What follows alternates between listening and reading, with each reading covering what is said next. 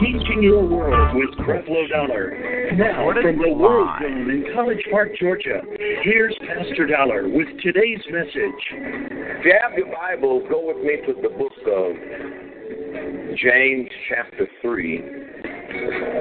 We're going to start a series this morning dealing with strife. And we want to show you how to stand against the spirit of strife because a lot of people just they don't understand number one what strife is and they don't understand how detrimental it can be in the life of people who allow it to come in. There are certain things that are not happening in your life, and the reason could be that you're in strife. There are certain things that, you know, you, you should have been down the road a whole lot further and you're not. And the reason is could be because of strife. You know, strife destroys families, strife destroys relationships, and strife destroys churches. And a lot of times people are not even aware that they are operating in strife. And so one of the things that we are believing God for is that world changes all around this world, that we understand the importance of team first. Somebody say team first. In other words, it's not about you. It's not about you, and your situations. You know, we got to we got to learn how to stop allowing people to uh, take their emergency and make it your drama. You know, somebody's got an emergency. You know they call you. Call me back right quick. Call me back right quick. No, no, don't don't let their emergency become your drama. And then you all stressed out with their stress. Strife has been something that has been lurking. It's been the, in the lives of people, and it's the big elephant in the room. And because we've not taken a considerable amount of time to look at it and to deal with it, it destroys marriages, it destroys companies, it destroys all that the grace of God's trying to do. It's like electricity can't flow through rubber, no matter what you do. It's not that, you know, uh, the power bill hadn't been paid, but it, it, it won't flow through the rubber. So likewise, wherever there's strife, then that, that's a, a wall that's stopping the grace of God from, from getting into your life. There's things that you should be doing right now. There's a position you should be in right now. And the question is, what have, what have I stopped up because I've been upset with somebody? What have I stopped up because I've been in, in, in, in this competitive jealousy or, you know, I've held something against somebody all these years. And some of these folks you hold stuff against, they dead, and you still ain't has been able to resolve it. We've got to overcome first of all, recognize, and then secondly, we've got to be able to stand up against the spirit of strife. And I'll start off by releasing this word of faith. In the name of Jesus, no more strife in your life. I said no more strife in your life. Well, it's not so until you say it. Now, some of you say, well, I ain't got no strife in my life. My job is to convince you that everybody in here has had a little battle with some strife. I was on my way uh, to church last night, and, and I was riding through the Bronx. And, you know, New York traffic can just of really tempt you to be in strife with people in other cars you don't even know about, especially the cab drivers, you know. And and and I'm following behind this car, and and uh, you know, it, it just it just stopped right in front of me and put the blinkers on, and they got all this side over here. All you have to do is turn right and move on to the side like everybody else, but you want to just stop. And now I got to I got to figure out with all this traffic going on, and I and, and I'm and I'm thinking, you know, hey man, just move over to the side. Tap, you know he can't hear you. I said, I know, I know he can't hear me, but I mean, God no, you know, and and, and I'm just like this guy, you know, and then Tap said, well I tell you what, that's what you're preaching on strife.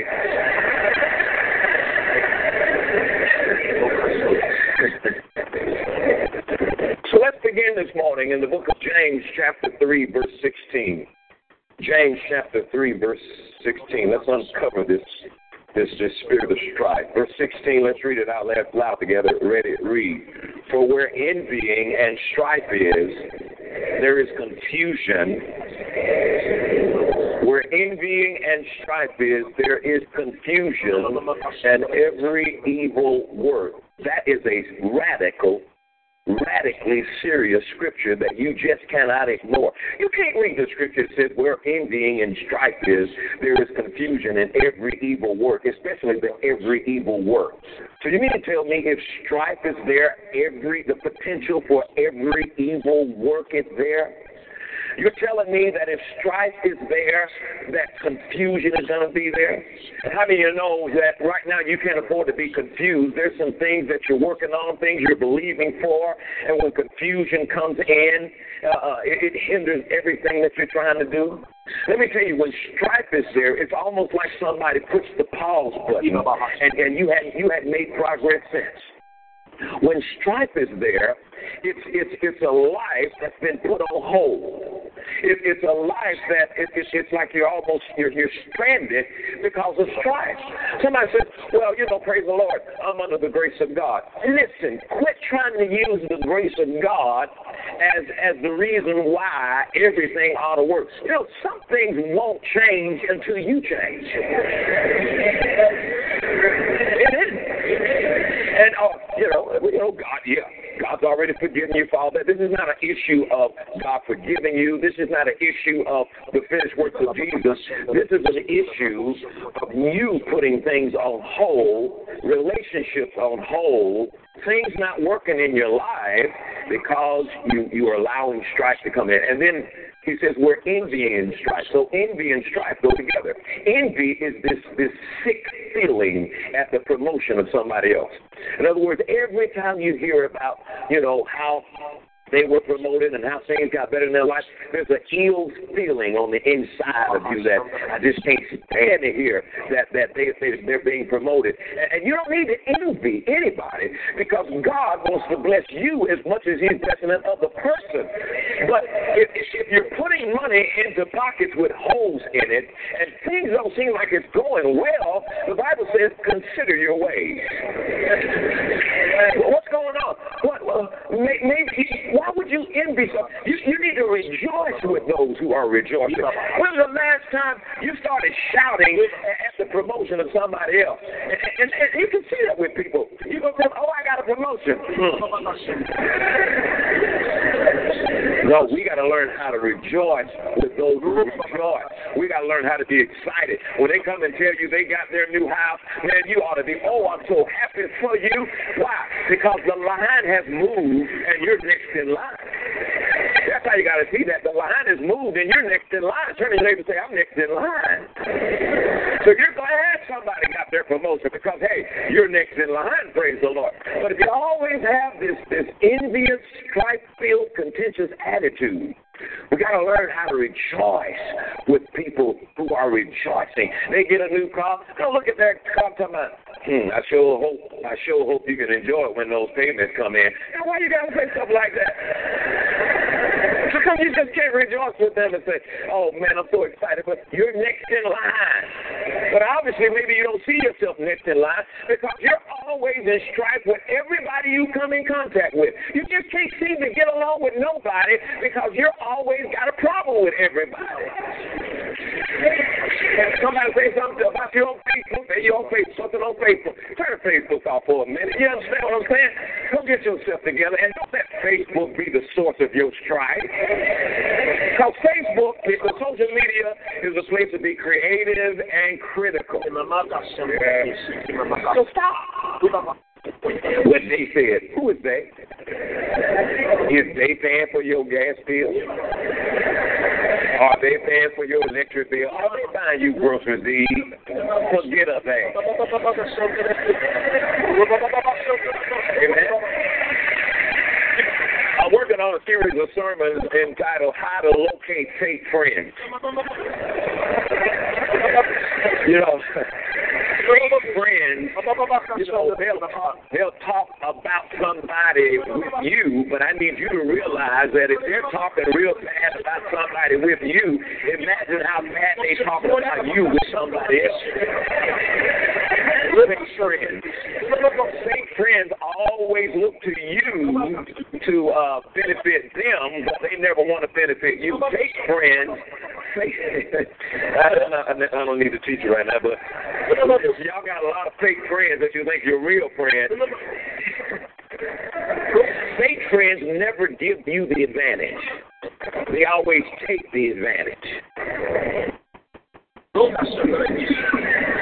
Wish I had a little time to preach that a little bit.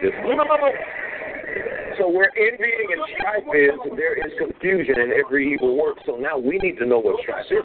Please understand. I don't want you to get this confused with the fact you're under the grace of God. None of this is going to impact what Jesus has already done. The grace is available. All those things are available. But please understand, uh, when pride is there, grace can't flow through pride. And ultimately, strife is going to be an issue that derives from the grace of God wants to increase in your life. But, you know, we have to humble ourselves. Uh, let me give you the definition of that. Humility is a man who will submit to God's way and God's word and God's will. A prideful man is a man that will not submit to God's way, God's word, and God's will. So if the Bible says to cast all your cares on him because he cares for you, and every time we see you, you're walking around with the cares of the world, you are a prideful man because you won't submit to comply to what he told you to do with the care. Well, I thought prideful was just being arrogant. It's, it's, it's they're on the same stick. It's being shy is on the same stick as being arrogant. It's still called pride. Because why? It's concerning you. When you have yourself in the center, that's what pride is all about. And you can't be in strife when you're walking in love, and you can't be in strife when self centeredness is, is not a part of your life. And so we have to deal with this so we can see the very best of God operate in, in our lives. So let's start off with a definition for for strife. A biblical definition for strife.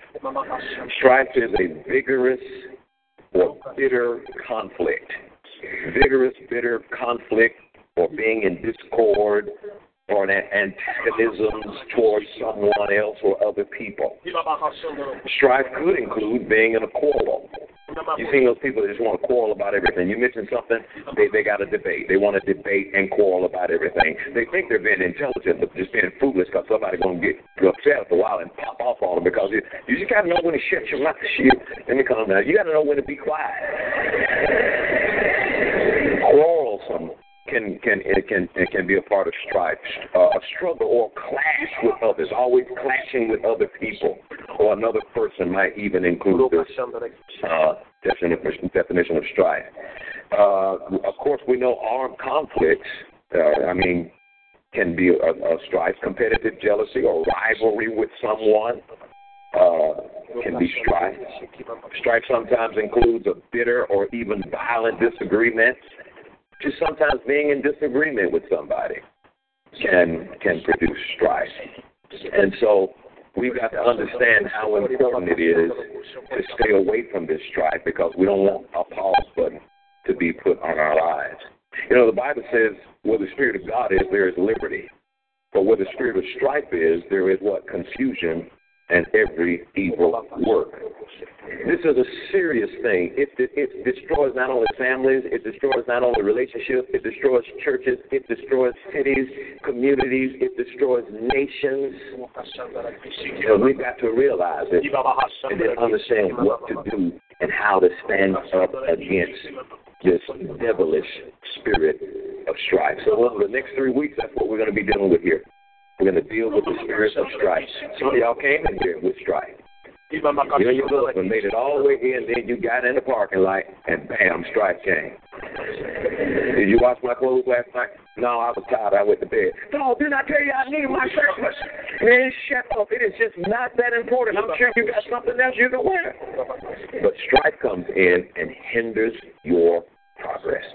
Let's show you where it begins in Genesis chapter 13, verse 7. Genesis chapter 13 and verse 7. Now, what I'd like to do is just read. I want to just go through the Bible and show you what the Bible has to say about the spirit of strife so you can just at least believe what I'm saying, that it is a serious issue. Genesis chapter 13 and verse 7 is talking about Abraham and Lot. And verse 7 says, And there was a strife between the herdsmen of Abraham's cattle and the herdsmen of Lot's cattle.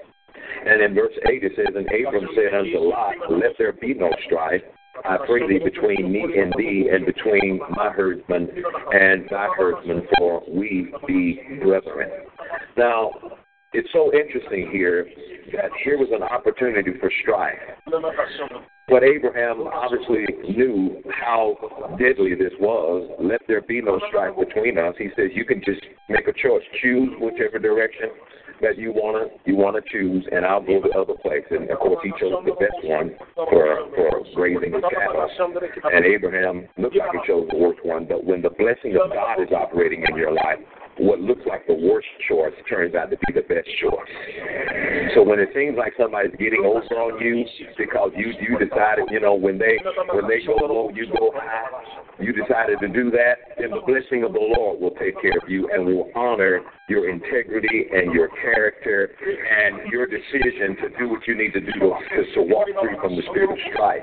Now, verse 7, of course, here was a competition between the two herdsmen over the best grazing land for their livestock. But it, he, he diffuses that whole deal, and and and as a result of it, notice he diffuses the strife, and as a result of it, the blessing was able to operate in his life. By diffusing strife, the blessing is able to operate. I want you to hear that. By diffusing the strife, the blessing is able to operate. Let me say it again. By diffusing the strife, the blessing is able to operate. So if you have strife you're dealing with right now, diffuse the strife. Why? So the blessing can begin to operate in your life. Now, is it possible? Somebody say, maybe thinking, well, I don't, I don't know if it's possible for you to be delivered from strife. Yeah, it is. It's possible for you to be delivered from strife. Look at Second Samuel chapter 22 and verse 44. That's absolutely God's will for you to be delivered from strife. Second Samuel 22 and when you get to 20, uh, 22, look at verse 44. And here's what he says. He says, Thou also hast delivered me from striving with my people. Thou hast kept me to be head uh, of the heathen, a people which I knew not, and shall, shall they shall serve me. So deliverance from strife has always been the will of God. Deliverance from strife is something that is possible. It is something that God wants to do in your life. Let's go ahead and release our faith right now. Say, I am delivered from all strife. You know, I don't know that you might be right in the middle of something, but we've got to start somewhere. And when we start most of the time by confessing what we believe the word and the will of God is. Say it again, I'm delivered from all strife. See, you, you couples came in, had arguments, y'all have a time tonight. Praise the Lord. You're going to see the blessing come in that bedroom now that that strife gone. What you say, bro? Uh, now watch this. We have to now understand in our process to walk free from strife the source of it. What's the source of strife? What are some of those things that we have to be aware of in the beginning so we can see how this strife is coming? You can see it coming. Look at Proverbs chapter 10 and verse 12. Proverbs 10 and verse 12. Now, again, uh, this is very intentional. It's very on purpose. I want you to see the scripture. There's something about seeing these things in the scripture that really convinces you how serious this is. Proverbs chapter 12, excuse me, uh, 10, verse 12, Proverbs 10, verse 12. And verse 12 says this. Read it out loud with me. Hatred stirreth up strife, but love, hatred stirs up strife. It stirs up strife in any way that hatred is being presented, it's going to stir strife up. But here's the part I want you to get as a believer. But love covers all sin. You can see a guy acting like a fool, and you can make a choice. Either I'm going to allow him to to to to to put strife in my life, you know, I'm going to accept strife from that situation, or I'm going to choose to allow love to cover all sins. I had a guy on the talk show a couple of weeks ago who at 15 years old, got a 40 year prison sentence um, because a guy brushed, he was in a store and a guy walked past him and brushed his shoulder. And he saw this disrespect, so he and his partner went out and beat the guy down. threw him in the street. When the guy stood up, two cars hit him and killed him, and they were charged for that murder. So at 15 years old, he was charged as an adult, put in adult prison at 15 years old. And um, just trying to figure out how he get there. And he said that. He says, I cannot believe that I allowed just that little brush to run my whole life. Let me tell every man this. A man who cannot control his emotions is the weakest man on the earth. You have to be able, you cannot allow your emotions to just ruin your life like that. Well, he got turned on to the Word of Grace. He, he, he started watching our broadcasts in, in prison and started reading the books, and his life changed. Well, the judge was going to retire the next day, and um, before she retired, she released him after I think it was 13 years that he had served. Okay, so it looks like he's going on. But now, the, the day he was getting ready to get out, he was stabbed 56 times. He had three minutes to get to a doctor before he drowned in his blood. He survived that. Now, at the age of, I think, 30 uh, something, he is now witnessing to young men and telling them how not to get angry and allow their strife. Now, I, I had an opportunity to ask him a question. I said, Well, how do you think you got there? He says, I didn't feel like I was valued. I didn't feel like I was loved. You know, when people don't feel like they're valued and loved at home, then they'll do anything and go anywhere to try to achieve that. They'll start searching for significance. And so going out and robbing somebody can, can make them feel like they're valuable to the cause, then that's what they're going to do. Let me tell everybody, every household, every parent here, man, look at your kids value them, love them. Tell your daughters they're beautiful. Tell your sons you're proud of them. Hug on them, kiss them. Satan has subtle tactics he uses to keep us from God's best. Strength is one of his top weapons. Strife is responsible for the destruction of relationships. It is responsible for destroying churches and families. Strife brings about division. And a house that's divided against itself shall not stand. We must stand up to strife in order to see the blessings that God has in store for us. Learn to defeat Satan's tactics with Creflo Dollar series, Success Against Strife. The Success Against Strife series includes four dynamic messages for a love gift of $25 or more. For a love gift of any amount, we will send you God is Good in Bad Times single message. Call the number on the screen or go online to creflodollarministries.org slash e-store to order today.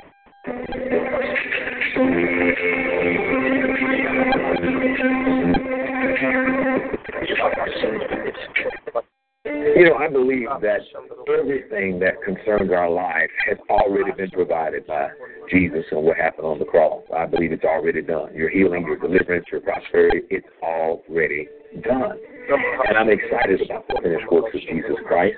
I'm excited about having partners and friends that are just as excited about it as I am, and your financial support is getting the job done. I mean, people are getting a hold of the message because we can continue to stay on television and we can continue to preach the gospel, but we can't do it without your help and your support.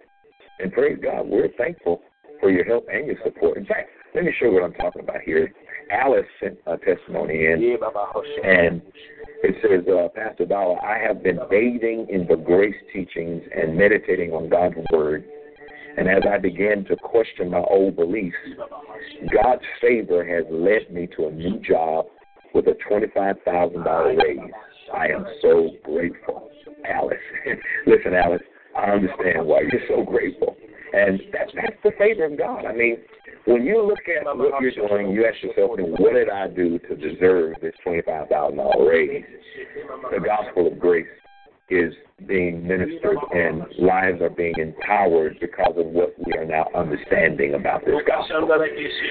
I'm so grateful, Alice, for you sharing this testimony with us. And I pray that others will be inspired uh, to believe God, to believe in this favor of God, and for all of our partners and friends, uh, take some time and pray about your part and how you can assist Pastor and taking this gospel all over the world.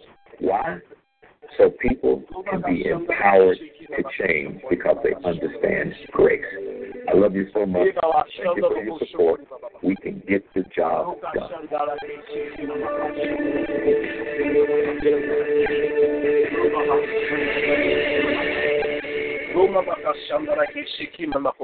Experience three days of refreshing your heart, soul, and mind at the 2018 Women's Conference, Radical Revolution. Come on, you know this is going to be an amazing experience. Spaces are limited. Register today. The Radical Revolution Women's Conference takes place March 15th through 17th.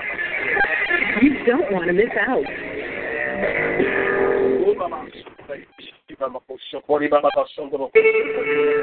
Listen to me closely right now. God is not mad at you. He is not tallying up your sins and holding them against you. In fact, He loves you so much that He sent His Son Jesus to shed His precious blood and to die for you. And that's how much God wants a relationship with you. He wants you to be free from anything that is uh, has you bound, and then Hallelujah, eternity with you, and you spend eternity with Him. So, if you have not received Christ as your personal Lord and Savior, I want you to repeat this prayer after me right now. Heavenly Father, I believe in Jesus Christ and the finished works of Jesus. And according to your words, I can be saved. So thank you. Based on what I what I believe, I'm saved.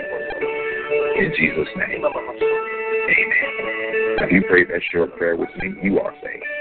The Bible made it very clear in Acts 16, 30 and 31. He asked, What does a man have to do to be saved? He said, Believe in the Lord Jesus Christ, and you shall be saved, and your house shall be saved. So, congratulations. Welcome to the family of God. Throughout the scriptures, we see how God responds with healing and deliverance when his people pray and cry out to him. He is still healing and delivering people today. If you need prayer for anything, take a moment to call in or post your prayer request online today.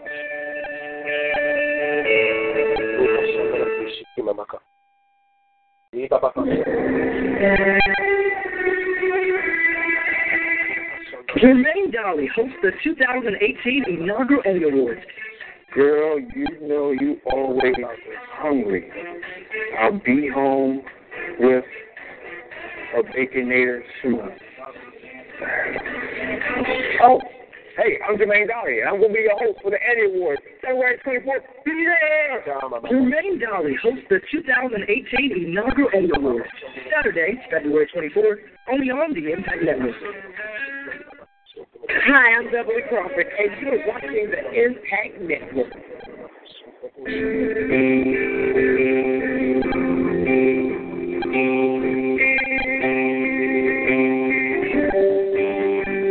Every day, I wake up and I wash my face.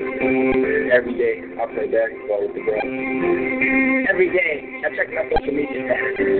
Every day, there's something that we all do that's important to us, and important that we start again. Every day, I hang out with my friends. Every day, I surf the internet and check my messages. Prayer is just as important as our daily hygiene. It protects and increases our spiritual being from natural and spiritual attacks. Make the commitment today of praying every day and witness the power of God in your life. Every day. Every day, Every day. every day, Every day. every day, I thank Jesus. This message is brought to you by Royal Nation, the Impact Network's Youth Initiative.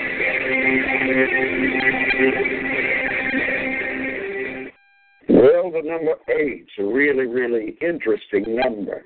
Number eight in your Bible always means a brand new beginning, a new order. Hear me, a new order of things. After Jesus gave his life on the rugged, cruel, angry, mean biting beam, he appeared eight times. Something old was coming to a close, and a brand new beginning was at hand. As the number seven means completion, eight signifies a new beginning. So eight stands for the new in contrast to the old. The eighth day is actually the first day of a new week. The eight steps of creation recorded there in your Bible. Every one beginning with the words, and God said. Eight people stepped off the ark in Genesis chapter 8 to begin a new life in a brand new world. Now, this new beginning is more than just numbers, more than just words on a page. It's a right now reality that God Almighty has promised just for you. If you have a desire for something new, excuse me a little bit. The miracle It's all about number one, how to discern the demands. Discern the demands. When something comes up on that screen, that's a cue for you that you want to write it down. That's what that is. That's saying get out your pen and at least pretend to write something down. Discern the demand. So I thought, like, as a pastor and really just as a person, because we all deal with this, I would give you just this a snapshot of five minutes in the, the mind of the distracted pastor. Uh, Thursday, I was very brain dead. After teaching our staff all day, I knew that I needed to rest so I could come to you and be ready. Uh, rest makes you ready, and so it becomes an important activity. And um, so I knew I needed to rest a little bit. Um, I knew I was drained, so I was doing that. It was pretty cool. I even spent a little time by the pool on a Thursday morning. Felt great. Felt great about it. Felt happy about it.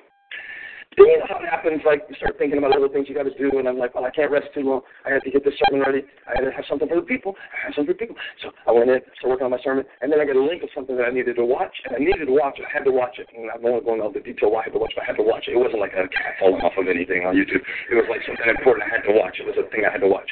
And so, like for you, might be a conference call or something like that. You know those conference calls you always pretend to be on. Um, uh, that's my buddy. but he. I had to watch it. I'm watching it, and then the phone rang, and I remembered I didn't call that guy back last night. He's he's an important guy, and and as a uh, and doing something with him soon. And I remember I was supposed to call him back last night, didn't call him back, and I texted him and said, whenever you're free today, give me a call. And I didn't know he would call me right at the same time on the same device that I was trying to watch the thing. So it interrupted my stream of the thing that I had to watch where I started working on my sermon, but then I had to watch the thing. And so then when the phone rang, which is so annoying when your phone rings, how dare you interrupt my playlist by pretending to be a communication device? If I would have wanted something to ring, I would have brought a phone. Oh. So that's funny right there, right? Come on, that's the good stuff. That's the premium stuff.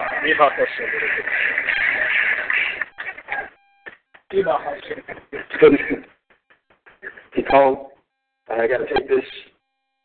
Kids are loud went to the porch, was talking on the porch, and here comes Elijah. They all followed me out on the porch, middle, middle of my conversation. They're trying to tell me something. And I'm doing that thing where you're like, uh huh. yeah. Praise the Lord.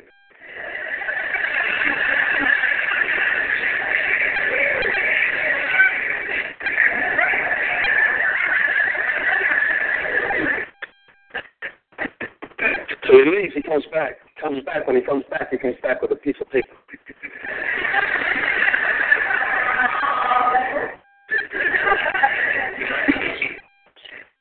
I'm going to read you the note that he wrote. It wasn't for him. He scribed the note for Abby, our four-year-old. And so he scribed her note, and the note says that says this. Abby says, "You are welcome to come to my tea party." but you don't have to. Let us know if or when you can come. That's my favorite. If or when. That's going to make a reservation. So I said, I'm going to drink your stupid lukewarm water out of your dirty cup, little girl. I'm like, no, I went, I, I went to the tea party. Who for just second? Sorry. It was so good to the tea party. It was so fun. They had a. I'm glad I went. They had a. They had a rocking chair for me. I had the biggest chair. All three of the kids were there. It was fantastic. One of the best 15 minutes of my life, and I'm glad I didn't miss it because my kids only get along that well about once every 18 months, so I can't miss this. I'm ashamed to admit I thought about periscoping the tea party, but something about that felt unholy. some things were just meant for the privacy and enjoyment. So we had we had tea. Now I want to just ask a question because we've all been in a scenario that's similar, not the same exact demands, but similar. Which one of those things was the distraction? I mean, help me out because I'm trying to figure out which one was the distraction. Because the phone call was something that needed to be done, and the sermon is something that you're expecting to hear. I mean, what would you do? I'm just asking a question. What would you do if uh, the, this last song sang today, you know, and we said the resurrected king and then robbed the grave and robbed it twice, and then they got the king and resurrected as, as much as we can resurrect him, and then you know they come out with the uh, podium, you know, and put the thing down at the last part of the song and then go off the stage. Then they finish the song and they do the thing, and then they come out and say, uh, "Thanks for coming today, uh, Pastor Steven. Would have loved to have been here to preach for you, but he's actually at a tea party. He had other engagements. He is otherwise engaged." I mean, it's like distraction is bad, and we're all fighting against distraction. But you know, it's it's a weird thing because half of my battle against distraction is trying to define what is the distraction in this situation. Because I got some people that are counting on me to preach, but I got a a, group of kids who want me at a tea party upstairs, and I know a lot of it's about timing and just getting priorities in order and stuff that can wait and all of that. But what I love about Jesus, and I wondered if I was going to actually talk about the Bible passage that I read you today. Glory God. I'm going to talk about it because Jesus was a master of discerning the demands. And he had more demands than you. Three years to save the world only 33 years on this planet.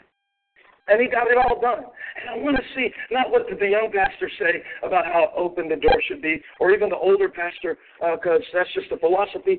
I want to see how did Jesus do it? A lot of people have this misguided view of how a typical day in the life of Jesus went.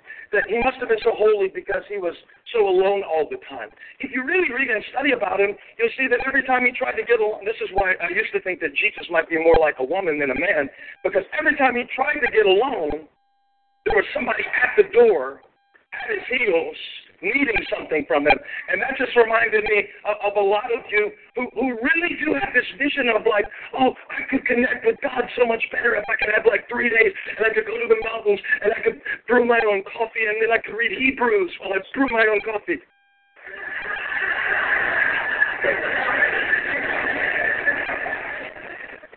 And it, uh, it, it would be easy for me to plan my business if I could get away.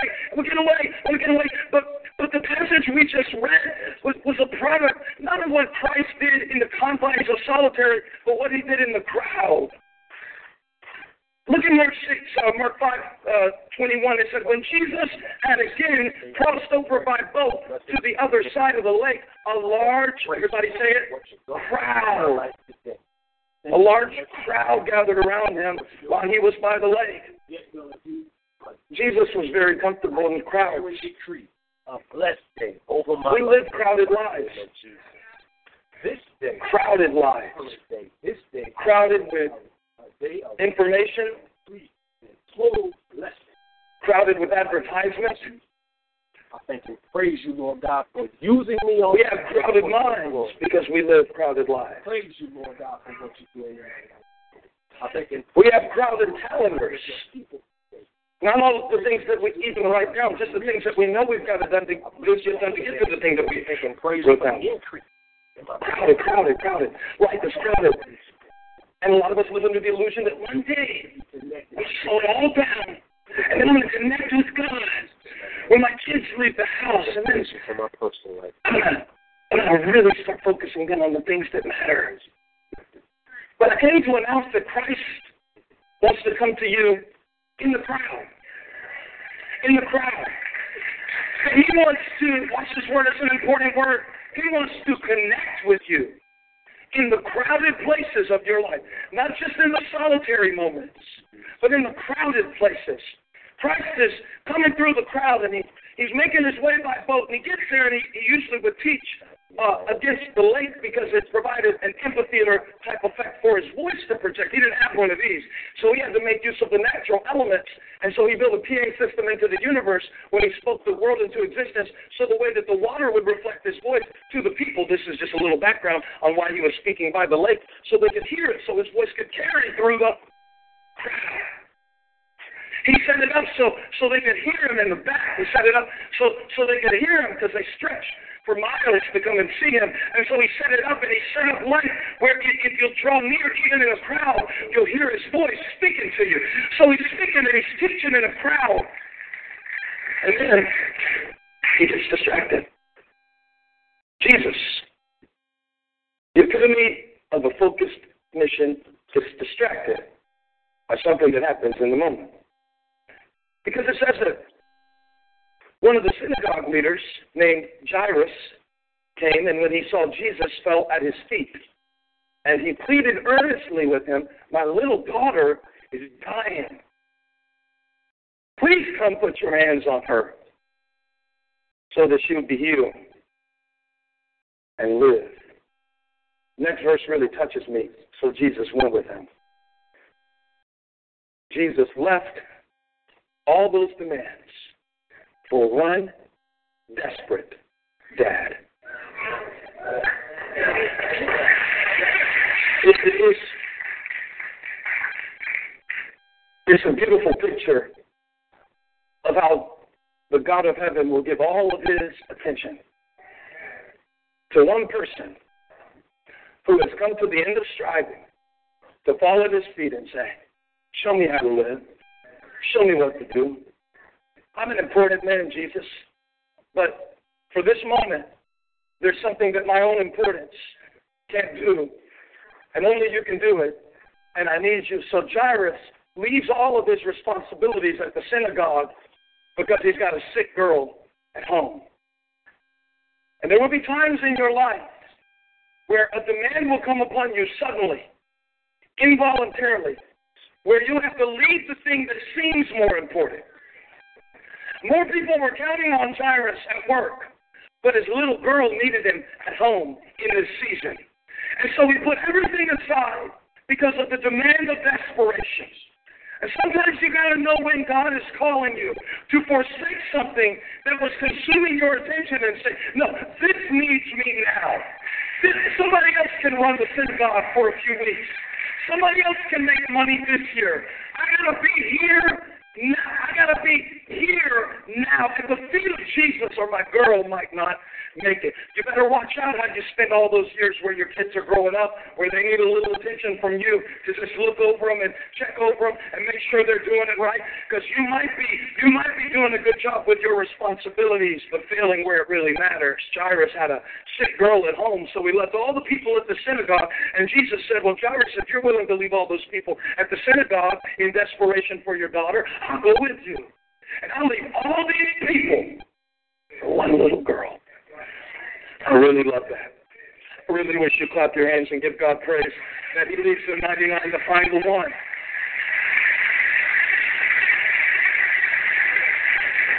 Discern the demands. You could ask God this week. It would be a simple step, but He would do this for you. God, help me discern the demands of my life. Help me see them for what they really are.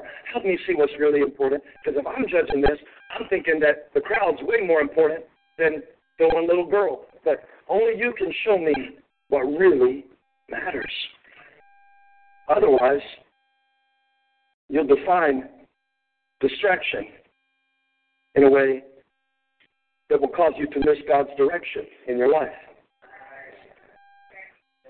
And you skip the tea party to take the phone call. And you can call them back. But the next time you see your kids, they're going to be Lord of the Flies. At least in my house. Touch somebody say, go to the tea party, man. Go to the tea party. Just go. And, and then, if God can help us discern the demands, maybe He can help us, number two, locate the leaks.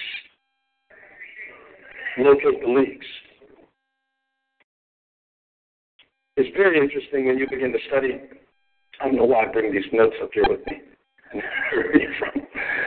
but I need to pull this up. It's kind of complicated. And I'm not a sociologist. I'm not a psychologist. I'm not an ornithologist.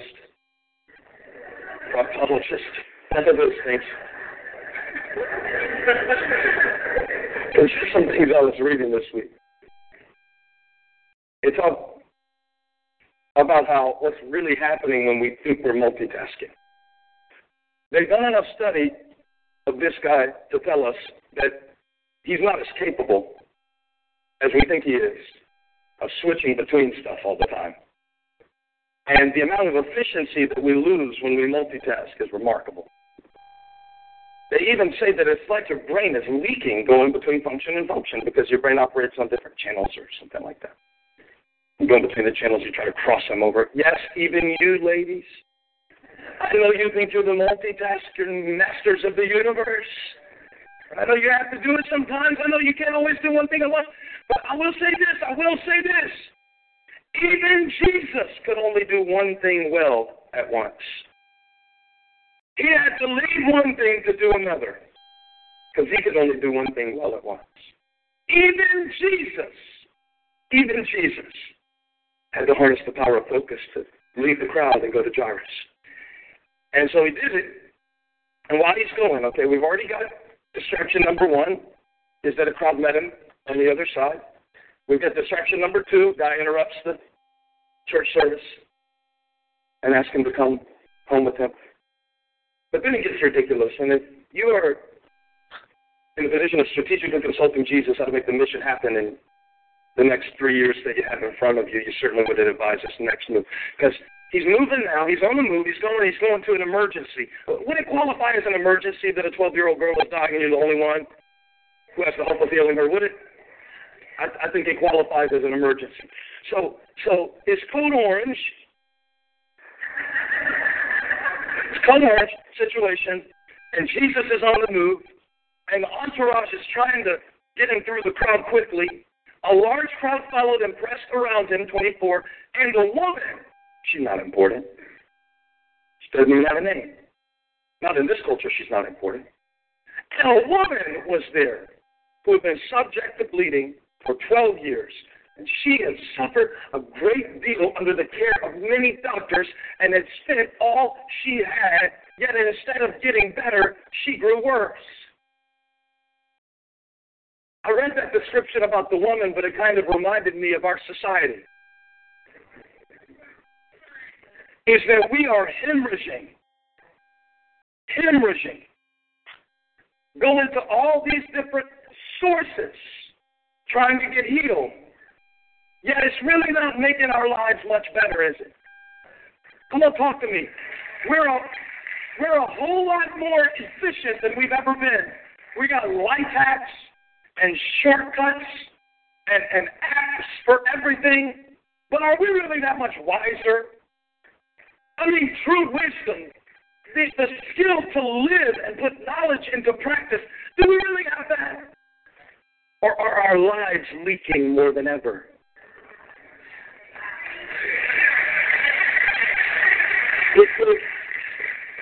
We're leaking life, is what's happening. Switching between stuff all the time. We're leaking life. That was the situation with this woman's body. It's the situation with our minds. We're, we're leaking. That's what was going on inside of her. She, she was leaking. She was, she was broken inside, and she could not hold what she needed to be whole. Leaking from the inside. And so she comes to Jesus, and she's tried all these other things. And she gets his attention in a strange, unusual way, which I will show you in a moment. But first, I want you to think about where the leaks are in your life. Where the leaks are in your life. They did a study in the 1970s that you would swear was done in 2015, where they started finding out that the way your brain works is that information comes at a cost. The cost is called attention. So the only way to attain information is to consume it at the cost of your attention. You with me? Are you with me? You with me? So the information consumes the attention. Therefore, the article said, we are at a time where we have a wealth of information and a poverty of attention. That was the woman. She had a wealth of doctors' opinions. She had a wealth of treatment options. Yet she had a poverty of, of, of, of, of what she truly needed to have the connection that could heal her until this moment until this moment. In this moment, she, she presses her way. Now think about all the distractions that she would have had to overcome just to even get in the vicinity of Jesus. All of the people telling her to get off of her hands and knees. All of the people telling her, hey, there's an emergency in progress. Don't you see the flashing lights?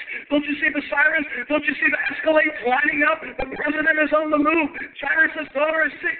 Jairus is very important. Jairus' need is urgent. And what I can't get about the whole passage is she, she does something something inappropriate. Mm-hmm. She does something impulsive. Yeah. She reaches out for God in a way that's superstitious, but it works. It works. When she heard, 27, about Jesus, she came up behind him in the crowd and touched his cloak because she thought, try everything else. Maybe if I connect with this, if I can just touch his clothes, I'll be healed. And immediately, the hemorrhaging came to an end. And immediately, the divine presence of Christ was able to locate the leak that none of the doctors could plug. And immediately, her search for her source was over, and her need was satisfied. So, Holly, I was noticing the other day that you don't just use your phone to send messages, make phone calls, or read the Bible app.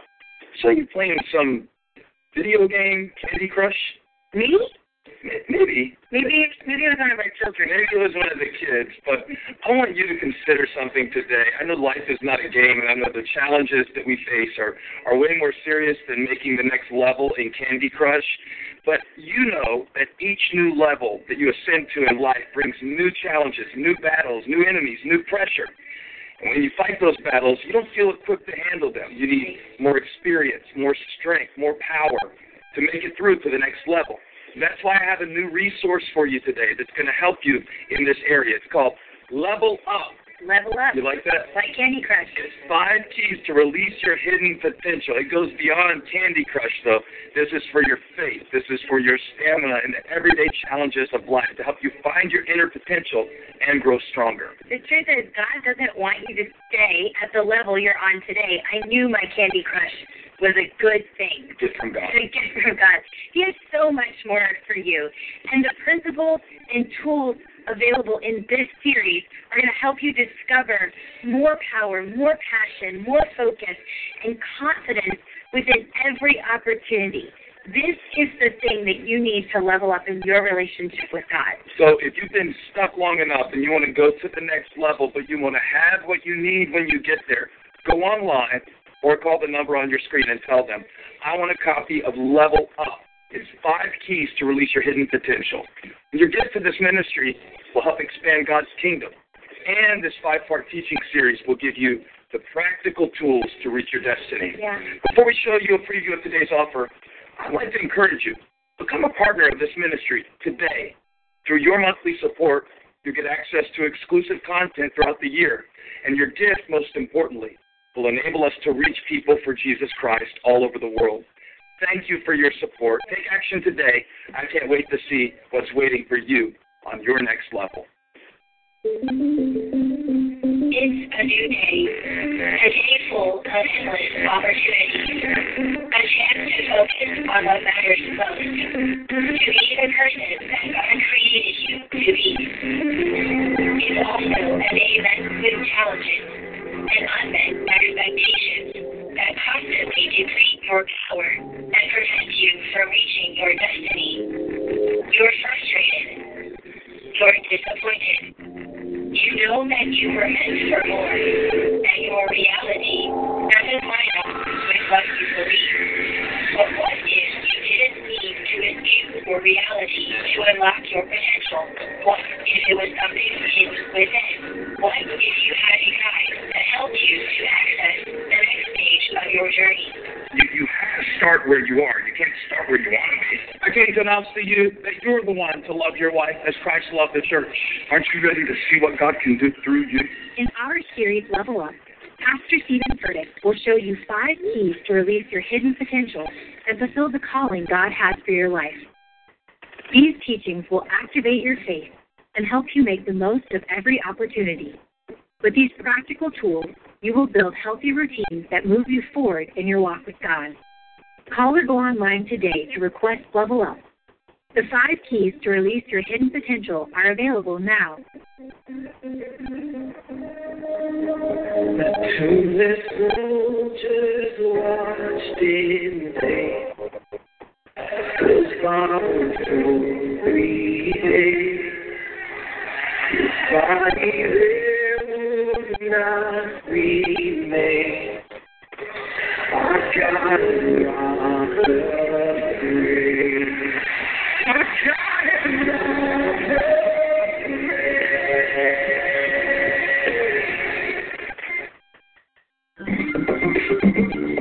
Talking about your spouse or your boyfriend or girlfriend, so chill out. I'm not asking you to break up with somebody today. I'm talking about breaking up with comfortable Christianity.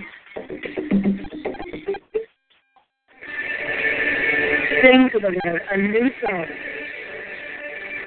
Sing to the Lord all the earth. Sing to the Lord. Praise his name. Declare his glory among all nations.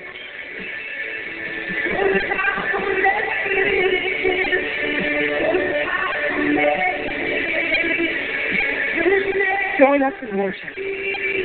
Worship by Hillsong. Only on the Hillsong channel.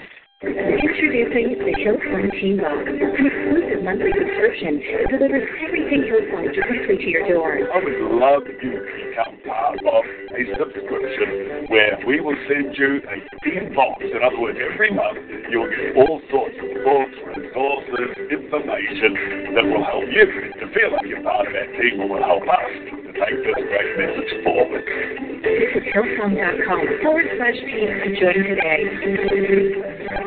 Welcome to Hillsong Channel Now, the one-stop destination for the very best from Hillsong Channel.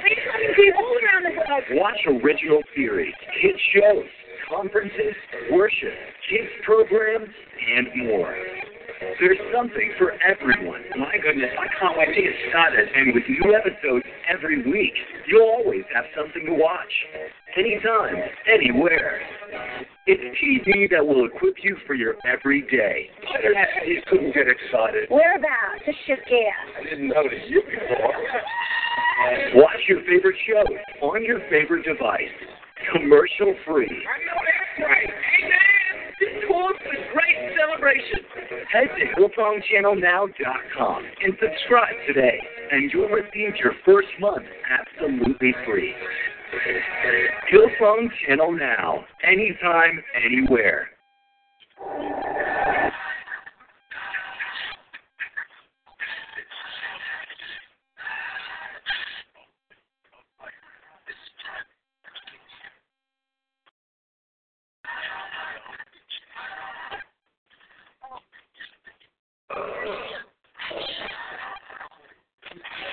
Anyone does highlight life.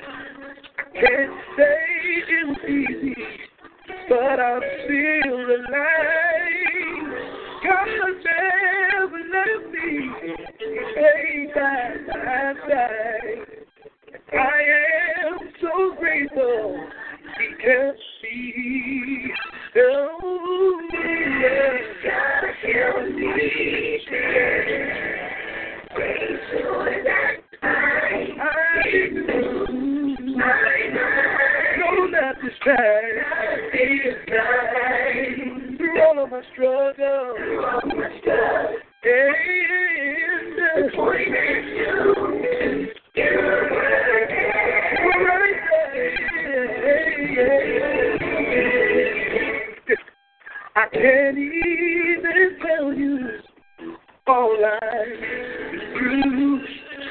As I was down there, didn't know what to do. I almost gave up, but the Lord came and He said,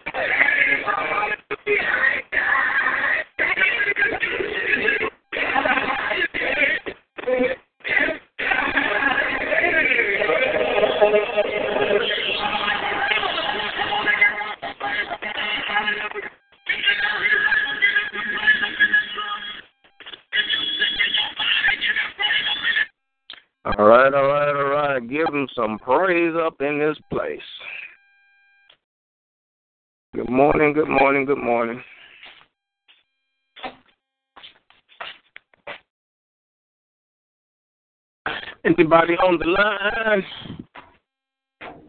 Anybody want to say hello? All righty. Guess everybody gonna be quiet this morning. Um, let me switch phones. Well, I'll start praying first. Oscar comprando go se shi go se shi comprando go se shi go se shi go sembrando go se go se de con bosque de candraca. Yes, Holy Spirit, yung bosque de go sen de go se shi de con brasque de go sadaka ha. Hmm. Randi de go se shi deske de con brasque de go se de de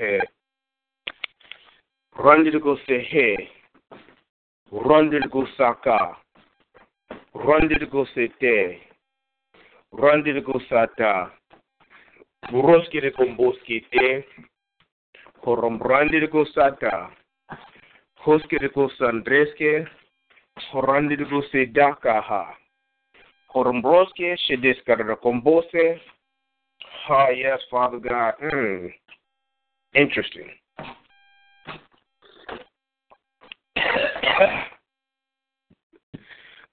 yes, Holy Spirit. Yes, Father God. I'm asking for the power of God to begin to fall down, Lord. I'm asking right now for your Holy Spirit power mm, to begin to fall down upon each and every one who is listening. Thank you, Father God as you minister to your children. Thank you, Holy Spirit, as your word goes forth. Ooh. Right there. Mm-hmm. Mm. Lord, as your power, as your anointing, as your spirit is descending upon each of our lives, I just want you to be God right now. In whatever manner, in whatever way that you choose to minister to your people, Lord, oh, I'm asking you to move right now, Lord. If you need to speak a word of encouragement, mm, release that into their lives. If you need to do some healing, release that into their lives. If you need to break some yokes, some bondages. Mm-hmm. If you need to step into some of their situations and circumstances, Lord, I'm just asking right now for the great I am God just to come forth and move on behalf of each and every one of your children. Lord, and if they just need to be in your presence to have an experience with you, oh, yeah, God. Mm-hmm. We'll see. It's all about when you get in the presence of God. mm. It's something about when you just get into the Almighty's presence. It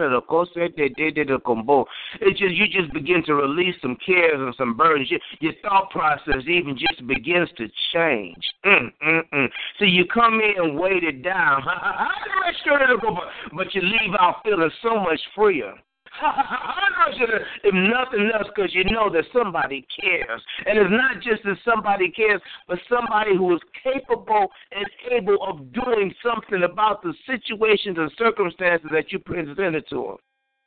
See, a lot of times we can go talk to a friend about our problem. And sometimes we just need to vent. And, and sometimes we're actually looking for direction and guidance and strength or finances or whatever. And, and, and we'll talk to them, and all they can really do is say, "Man, I'll pray for you." Oh, man, I understand. But they can't go any further than that. But see, when you can go and commune with your God, when you can go and enter in with your God, there's a release that occurs. She said, and there's an exchange that occurs. See, that's the power of the cross. Oh, that's the power of the Holy Spirit, uh, the resurrection power of our God. So you can enter into his throne room boldly with an expectation that you're going to meet with the Father.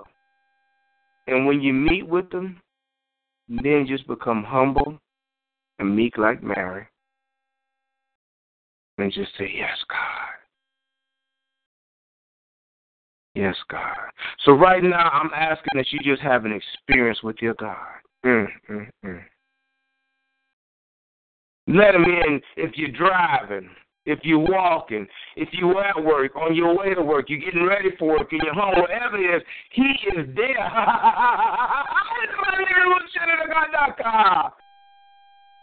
so just take a moment. And even if you just need to breathe deeply, just to allow His presence to enter in and to saturate your life. That's your friend. That's your lover. That's your great I am. That's your all in all. That's your ride and die.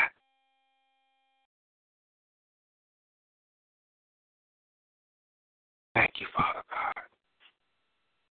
Thank you, Holy Spirit. In Jesus' name I say amen. Mm. Amen. Amen. What's up, Brother Richardson? Good morning, Brother Farley. How you be on this great, whatever day this is? Hot day, Wednesday. Oh, hump day. What day? What day is this? yes, yes, yes. This is on hump. Mm. Hump day.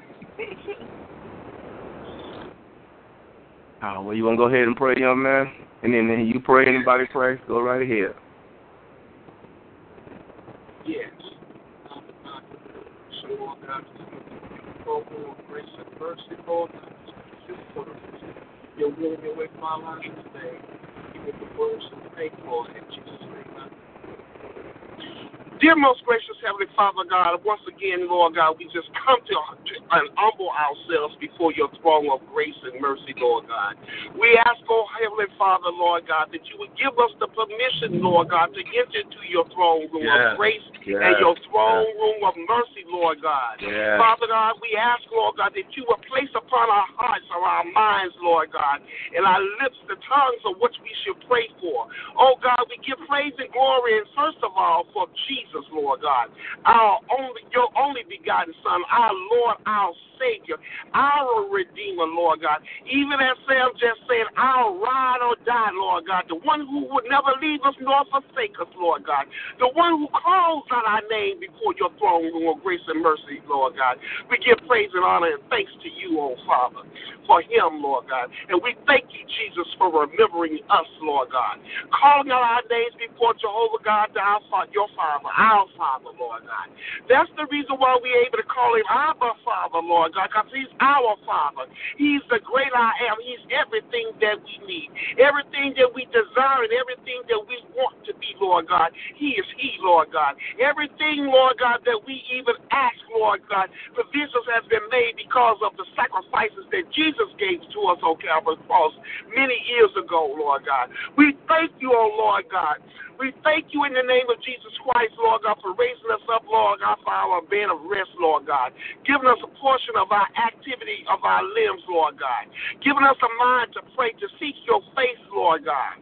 Lord God, we thank you, Lord God, for this brother who has opened up this call this morning to share the word, Lord, that you have placed on his heart to teach us, Lord God, so that we could be strengthened and renewed, Lord God, by your word. Lord God, let your will be done in our lives, Lord God.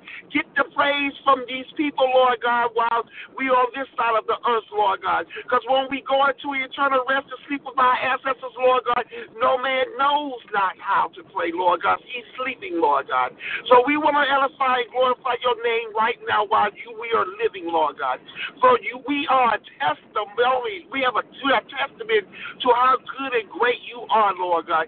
Each and every day, Lord God, there's brand new mercies being shared to us, Lord God. There's grace, Lord Lord God, that we could pull, Lord God, in the time of need, Lord God. You covered us, you shielded us, and you protected us from the hands of the enemy, Lord God. Even when the devil tried to sift us as weak, our Lord and Savior Jesus prayed to you for on our behalf, Lord God, that we will be strengthened, Lord God, that we will be girded up, that we will be covered and be protected, Lord. Lord God. You are the great I am, Lord God. Everything we need, Lord God, you are He, Lord God. So we just praise you and we thank you, Lord God. We thank you for the blessings that you're going to give us, Lord God. We're going to thank you for them in advance. For just waking us up, Lord God, is already a blessing enough. For starting us on our way, Lord God, that's enough, Lord God. For giving us the activity of our limbs, Lord God, that's still enough, Lord God. We thank you, Lord God, that you painted the lamb's blood of our doorposts and the mount of our doors, Lord God, that the death angel passed by, Lord God, and we did not lose not one family member. So that we want to say thank you. Father, we ask, Lord God, that you will continue to strengthen us and keep us as we go through this day. We ask, oh Heavenly Father, that you will bind up the attack of the enemies and anything that will try to hinder us from worshiping and praising your holy name, Lord God. We bind up sickness. We bind up death. We bind up poverty. We bind up lack right now in the name of Jesus, Lord God. For your word teaches us, Lord God, that when two or three are gathered, you will be in the midst. And anything that we bind here on earth, Lord God, you're going to bind it in the heavens, Lord God. And anything that we loose here on earth, Lord God, you're going to loose it in the heavens, Lord God. So we loose prosperity. We loose healing. We loose deliverance and salvation. We loose the peace, Lord God, that you have given each and every one of us. Let us continue to do the will in your work, Lord God. Let us work, Lord God, while it's day, Lord God, because the word tells us, Lord God, that the night will come when no man shall be able to work. So, Father God, we want to do that which is pleasing and right in your sight right now in, in the name of Jesus. Father God, we even stand together, God, for those who are unsaved, those who, who denounces that there is a God. But we know that they are liars, Lord God, because right now the prince of the air have their minds, Lord God, and they cannot see you. But we can feel you, we can trust you, and we can believe in you. We know that you are ever present, Lord God. Cover, keep us, and protect us, Lord God. We even, Lord God, ask you to cover every member of Fellowship and members uh, ministry members, Lord God. All those believers who come on this call, let them come with expectancy, knowing that you're going to work a mighty work within their lives. We ask you to cover Sam today as he go on his job, Lord God. Erica, Mark, Lisa, Lisa, Felicia, Miss Renee, even those who I who I cannot call, Lord God. All my brothers and sisters, Sherry and Louis, Lord God. Keep them in perfect peace. Provide for them as you have, have designed and purpose for them to prosper. In Jesus' name I pray. Amen. Amen, brother. Amen. All right now. All right. Anybody else on the line want to pray? Amen. Good morning. Good, Good morning. morning. Okay. My prayer is this. Everybody that's on the line, I want you to holler victory. Amen. Victory. She said she wants to holler victory. Oh, okay. Victory. Okay. Okay. Victory. All right now. Okay. And then I said, so then I want to go into Lord. I want to thank you for keeping us, for finding us worthy to participate in another one of your glorious and marvelous days. Another chance to get it right, another chance to learn your will, another chance, another chance, another chance. For you are our power source, our all in all. You are the very you are the very fiber of our being to be being. Hmm. So you are Him, God, and that is you, and you all by yourself in the in, in the essence of you creating us and making us, we need you. So you are all powerful, all knowing, you are all in all. And thanking us for finding us worthy this morning to participate, to also to live out our purpose, and also for you unconditionally loving us, accepting us for our crop, and still finding us worthy to, to keep. But Lord, as as glorious as you are, we can't give you enough thanks for the stuff that you've seen us through, for the stuff that we had to go through, for the lessons learned. For that's how you are. In the name of the Son Jesus, I pray, Amen. Amen. Amen. All right. Anybody else want to get it in? Card Zaria gets got to pick up a check, right? Okay, so I'm gonna send her. They'll need to come get her, uh, uh, uh, uh, go print her check. Okay.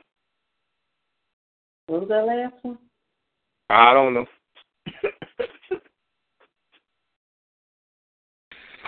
Anybody else want to pray? Little bit. Uh-uh, come out here. Catch up with her.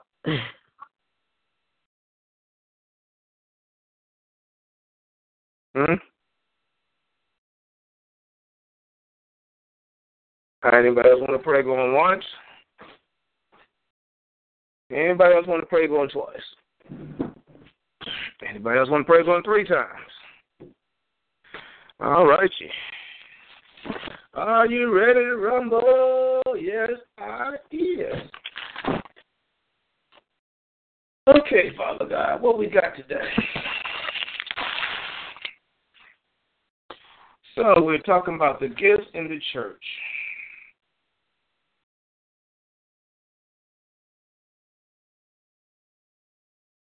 I believe that the divine pattern for spiritual growth and direction is found in the Acts of the Apostles. And there's one little book that over 50, yesterday? No. And there's one little book that over 50 instances of the gifts of the Spirit in operation. When the book of Acts was written, there were no chapter divisions. It was one continuous letter, filled with the function and operation of the Holy Ghost, giving a true picture of the church as it is supposed to be a church filled with love. The gifts of the Spirit never function selfishly. They always function for the benefit of the body of the Lord Jesus. They function to bless others. As they operate through you, you will receive a blessing, but most of the blessing will belong to those around you. I'm going to read that again. The gifts of the Spirit never function selfishly. In other words, it ain't about you, boo. They always function for the benefit of the body of the Lord Jesus Christ. They function to bless others. As they operate through you, you will receive a blessing, but most of the blessing belongs to those around you. So, in other words, again, this is teaching you to get up out of self. It is designed to get you out of self. He understands and recognizes that you have needs. I'm talking about needs. I ain't talking about your wants and desires. I'm just talking about your basic needs. And just because of the nature of how we're comprised, we want our wants, we, we want our needs separate. But see, this is also the challenge because very often you will find yourself, Lord, how am I going to talk to them about this when I'm struggling with myself? Lord, how am I going to tell them the path for financial success when I'm broke as I don't know what? Lord, how am I going how am I going to pray for sickness, for healing for somebody when I'm sick in my own body? And very often, to train, to teach, and to show you God is God, He will put you in that exact situation where you have to get up out of self, get beyond your own hurt, your own pain, your own doubt, your own whatever you're at, and tap into Him and let Him flow through you and reach somebody else. And as you go through that process, then you come out going a lot of times, and that's what we talk a lot of times. Like I don't know what I said. It wasn't me. And it's not that you're talking out the side of your head, but because in you, you said, "Oh man, I'm I'm messed up myself. I can't help you." But getting beyond you, tapping into your triune God, as He uses you as a vessel. What is a vessel? Something that uses to be filled to house something. He uses you as a vessel, and you release His anointing, His words, or whatever is through you to somebody else. Then you come out. You a lot of times you learn yourself. And a lot of times you find yourself where you were, like initially you were mad, upset, or pissed, or struggling. You find yourself in more place of peace and trusting and believing God for the next step. So one more time. The gifts of the Spirit never function selfishly. They always function for the benefit of the body of the Lord Jesus Christ. They function to bless others. As they operate through you, you will receive a blessing but most of the blessing belongs to those around us. Prophetically speaking, we are living at the very end of this dispensation, and it will terminate like it began. with a glorious outburst of the mighty power of God, and the gifts of the Spirit will be in full manifestation, just as they were in the early church. If you will follow what God has placed in the book of Acts, you will know how to handle the gifts of the Holy Ghost like a veteran. Mm. Mm. Prophetically speaking, we are living at the very end of this dispensation, and it will terminate like it began, with the glorious outburst of the mighty power of God, and the gifts of the Spirit will be in full manifestation, just as they were in the early church. In other words, as the church began, because we are in the church age, the church, the age of, of dispensation of free will, where you have an opportunity to, to choose or not to choose, to be obedient or to be disobedient. Just as it began, will be the same way it will end. If you will follow what God has placed in the books of Acts, you will know how to handle the gifts of the Holy Ghost like a veteran. In other words, that's your that's your training manual. You can go in there. See, now you can't go and grab and read it to see what you're gonna get out of it. No, I mean you can. But it would be better to say, Lord, I'm praying to you right now for you to begin to take me where I need to go so you can begin to train me, so you can show me what I need to see. Because see what happened on that first example, when you're going in, I'm gonna start to study the book of Acts. Yeah, you're gonna go, once again come out with a whole bunch of head knowledge. But when you ask your trainer, your mentor, to God, he might not. He might say you don't need to go over to that book of Acts right now. You need to go over to here, because you ain't ready for Acts. I need to get you on your foundations. I had had a discussion with somebody yesterday. yeah. But anyway, he was talking about him seeing these spirits and seeing this, that, and other. I want to know about this. Dude, you ain't ready for that. What you mean you ain't ready? How you know? I said, because you ain't, you don't know the basics. Man, listen, we long story short, I I gave a little recipe to follow. I said, so I said, what do I have you doing?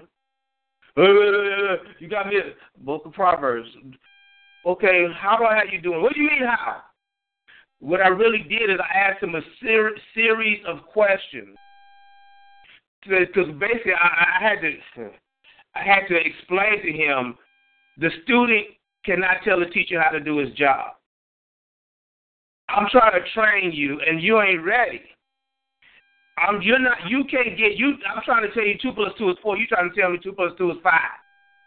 But you don't understand it because you're caught up in your own mindset, your own understanding. So I had to break things down to allow him to see that he was not really ready for what he wanted to know. Once he began to see that he could explain to me the basis of what I was doing and why I was doing it, it kind of humbled him a little bit. And that's the same thing with the Holy Spirit. We want to do this. We want to do that. Lord, I want this right. And he said, You ain't got the basics yet. So what does he do in his love? He allows you to be humble by you going out there doing something stupid, thinking you got it, and then when you don't, when it don't manifest, when it don't bear any fruit, see that that that's the essence of, of, of are you really qualified? Are you bearing any fruit? Or are you just running your mouth? If you are bearing fruit, that means that what you are doing is effective. Then okay, you might be on the right track.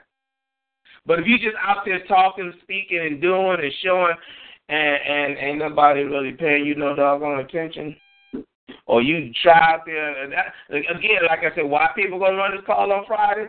So y'all can learn the difference of what it is to be in your head and your heart. Because a, uh, a lot of times our mouths get to running and you really ain't understanding what you're talking about. You're really not experiencing it.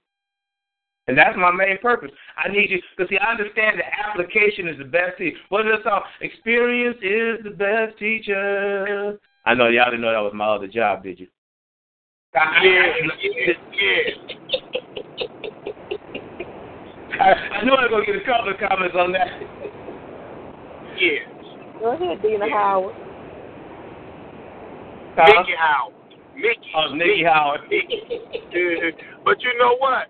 And that's so true, Sam, what you're saying, because even though we learn this head knowledge, we still need to ask the Lord, the trainer, what yeah. to do, how to do it. Even Yeah. when we, I keep saying it every time we even go to the throne room of grace and mercy, we need to ask for permission to come in Yeah. there and ask the Lord to give us the words to pray, what Yes. to pray about, so that Yeah. we won't be that sounding brass and that tinkling Mhm. cymbals that Amen. make a whole bunch of noise, but it's only pleasing to your ears and not to no one else.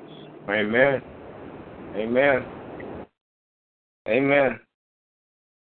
Amen. Amen.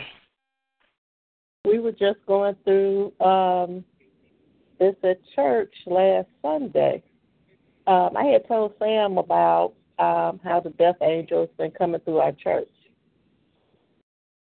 And um, just like I had all of you all hot shout victory, that's why I asked the congregation to do.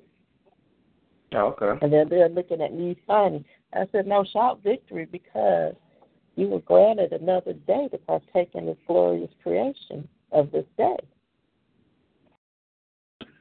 And I said, for the people who we must lose, in order for them to go on towards their promotion, they're still here in our hearts, and we're their witnesses to tell others of the good things that how God works through them. But in the meantime, we have got to keep our eyes on God. We have still got to remember who's in charge. And we still have to remember, because this is a, this is one of our storms. This is one of our um, trials and tribulations for our testimony. We still have to show God that we are with Him, and that we don't get distracted by the things that He has in place or how He has to work it. Because it's not about us. It's all about doing His will. And some people they was looking like, yeah, but you know, so and so. I said, I understand.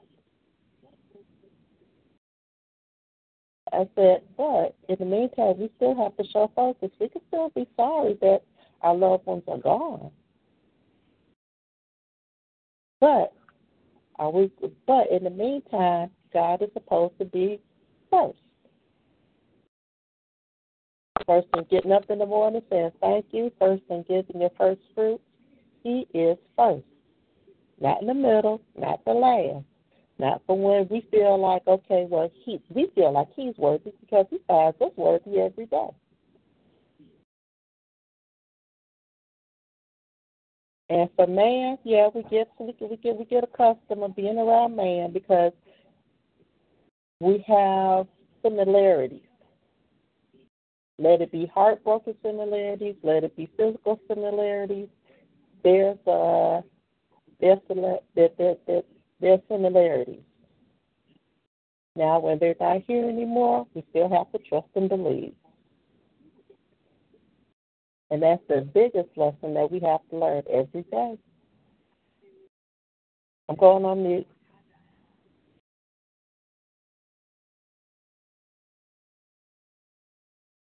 All righty.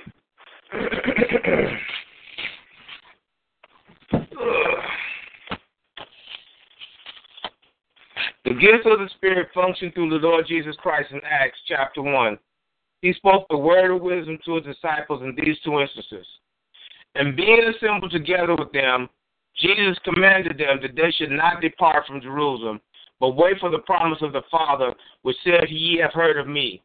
For John truly baptized with water, but ye shall be baptized with the Holy Ghost not many days hence. Acts 1 4 through 5.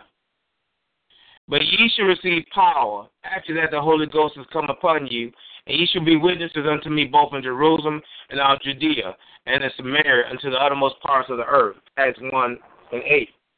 The promise of the Holy Spirit being poured out in the city of Jerusalem at Pentecost was a prediction of what was to come. The gifts of the Holy Spirit will be poured out, and the church will be born by the power of the Holy Spirit. This was the word of God's divine wisdom, and it functioned through our Lord and Savior Jesus Christ. In Acts 1 and 11, the gifts of wisdom functioned through an angel. After Jesus was taken up to heaven in a cloud, an angel appeared to the disciples and said, Ye men of Galilee, why stand ye gazing up into heaven? The same Jesus which is taken up from you into heaven, so shall come in like manner that ye have seen him going to heaven. This was a word of God's wisdom. The angel was speaking of the future, an event that has not yet come to pass.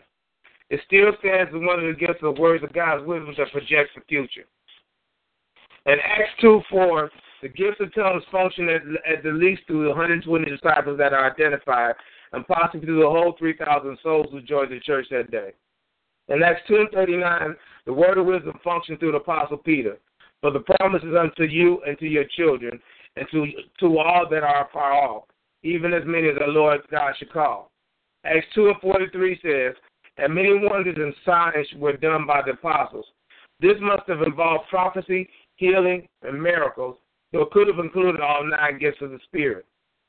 In Acts chapter 3, we see the function of the gifts of healing through the apostle Paul Peter as a lame man was healed at the gate of the temple.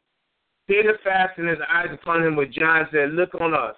And he gave heed unto them, expect to receive something of them. Then Peter said, Silver and gold have I none, but such as I have, I, thee, I give thee in the name of Jesus Christ of Nazareth.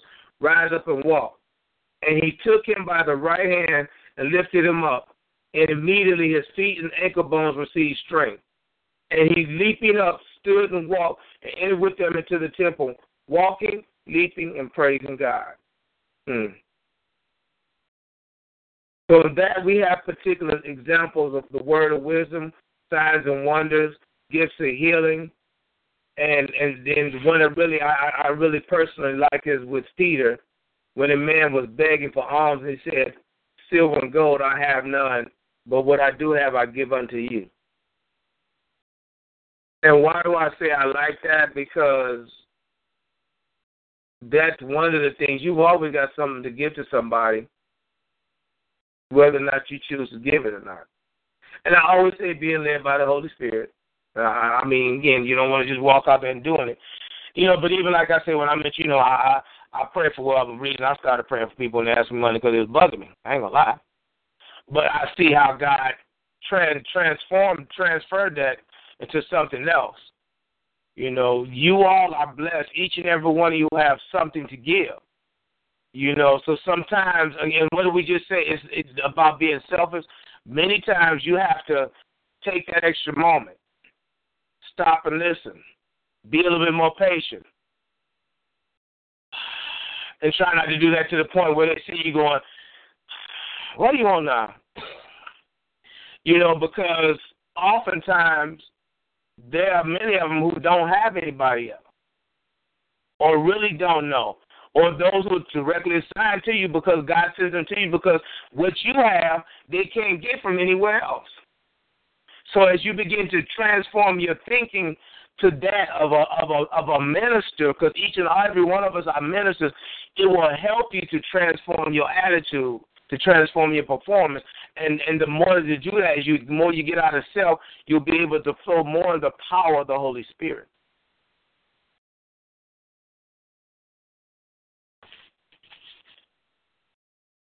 In Acts chapter 4, the gift of faith functioned through the body of believers as they lifted up their voice to God with one accord and prayed. That with all boldness they may speak thy word, by stretching forth thy hand to heal, and that signs and wonders may be done in the name of the Holy Child, Jesus. When they finished praying, the place was shaken where they were assembled together, and they were all filled with the Holy Ghost, and they spake with the word of God with boldness. In Acts chapter 5, the gift of discerning of spirits functioned through Peter and Ananias as his wife Sapphira, uh, came to the apostles. The gift of discerning spirits functioned. Peter knew all the secrets of their hearts. Peter said, Ananias, why have Satan filled their hearts to lie to the Holy Ghost and to keep back part of the price of the land? why hast thou conceived this thing in thy heart? Thou hast not lied unto me, but unto God. And Ananias heard these words, fell down, and gave up the ghost. In Acts 5 and 12, we read, and by the hand of the apostle many signs and wonders wrought among the people, and they were all on one accord in Solomon's porch. The gifts of the working of miracles was functioning, and all the apostles were taking part.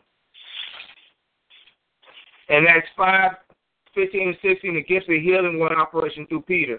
They brought forth the sick into the streets and laid them on beds and couches, that at least the shadow of Peter passing by might have overshadowed some of them.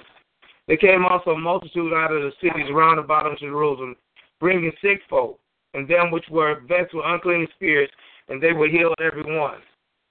Acts 5, 17 through 20, the gifts of the working of miracles function through an angel. When the apostles were thrown in jail, the angel Lord by night appeared at the prison doors and brought them forth. Both the working of miracles and the gifts of healing functioned through Stephen. And Stephen, full of faith and power, did great wonders and miracles among the people. A vital point here is Stephen was not an apostle, but a deacon in the church. Hmm. So, how many of you all have actually stopped to ask God, what are your gifts? Be real. How many of you all have actually had the conversation with the Holy Spirit? Lord, you know, what are my gifts? Do I have any? Am I am I really walking in that? Have you truly had the conversation with the Lord about that? He's the giver of gifts. So if you ask him, uh, more likely he will tell you and show you. And in that sense, he's a giver. He's also one that's responsible to show you how to function the gifts, how to make them work. But we might, hmm, we want we come at somebody else's gift. Or look at them, or we or we get jealous. Or look, they think they something. How about finding out what you truly have? God can give you something. How about truly finding out what you have and allowing Him to develop it in your own life?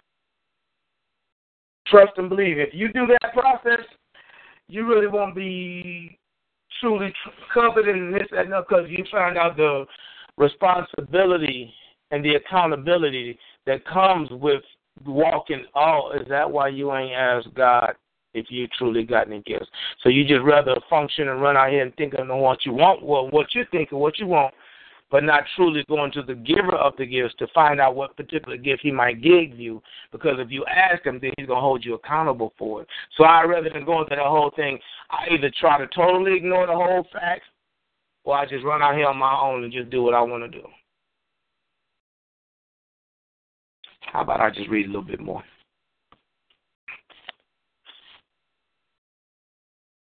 In verse 39, the working of miracles again operated in Philip's behalf.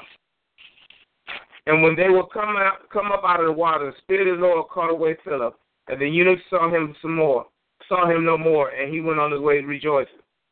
Acts 9, 1 through 9. The working of miracles took place as Jesus appeared to Saul of Tarsus on the road to Damascus. In verse 6, Jesus spoke a word of wisdom to Saul. Arise and go into the city, and it should be told thee what thou must do. And Acts 9, 17, and 18 demonstrates the gifts of healing to a disciple named Ananias, who laid hands on Saul of Tarsus that he might receive his sight. In verse 34, Peter operated in the gifts of healing as a man sick of palsy was raised up. And in verse 40, he ministers healing to the disciple in Joppa who had died. In Acts 10, 1 and 8, the gift of word and knowledge operated through an angel. There in verse 19, the word of knowledge came through Peter. While Peter through that while Peter thought on the vision, the Spirit said unto him, Behold, three men seek thee. Arise therefore and get thee down and go with them, doubting nothing, for one ha- for I have sent them. Verse 44 6 tells how the gift of tongues manifested as Peter spoke the gospel to a group of Gentiles. Acts 12, 5 and 7, the gift of faith operated for the believers by the power and strength of an angel as Peter was set free from prison. Peter therefore was kept in prison, but prayer was made without ceasing of the church unto God for him. And behold, the angel of the Lord came upon him, and the light shined in the prison, and he smote Peter on the side, and raised him up, saying, Arise up quickly. And his chains fell off from his hands. We see the gift of prophecy function in Acts of 13, 1 through 3, as the prophets and teachers in Antioch ministered to the Lord and fasted. As they ministered to the Lord and fasted, the Holy Ghost said, Separate me Barnabas and Saul for the work whereunto I called them. In verse 9 and 11, there was a gift of the working of miracles by Paul and Elymas the sorcerer was struck blind for standing against the gospel. We see the gifts of the working miracles by the Apostle Paul, Acts 14, 8 through 10. And there said a certain man of Lystra, impotent in his feet, being a cripple from his mother's womb, would never walk. The same heard Paul speak, who steadfastly beholding him, perceiving that he had faith to be healed, said with a loud voice, stand upright on thy feet. And he leaped and walked. I'm going to end it there. But I want to go here. And that said a certain man of Lystra, impotent in his feet, being a cripple from his mother womb, would never walk. The same Paul heard, the same heard Paul speak, who steadfastly beholding him, perceiving that he had faith to be healed, said with a loud voice, Stand upright on thy feet, and he leaped up and walked. Paul perceived that he had faith to be healed. Where did that perception come from?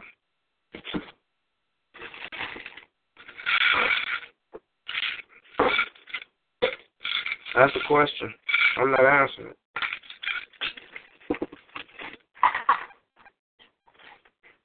Let me put some salt there.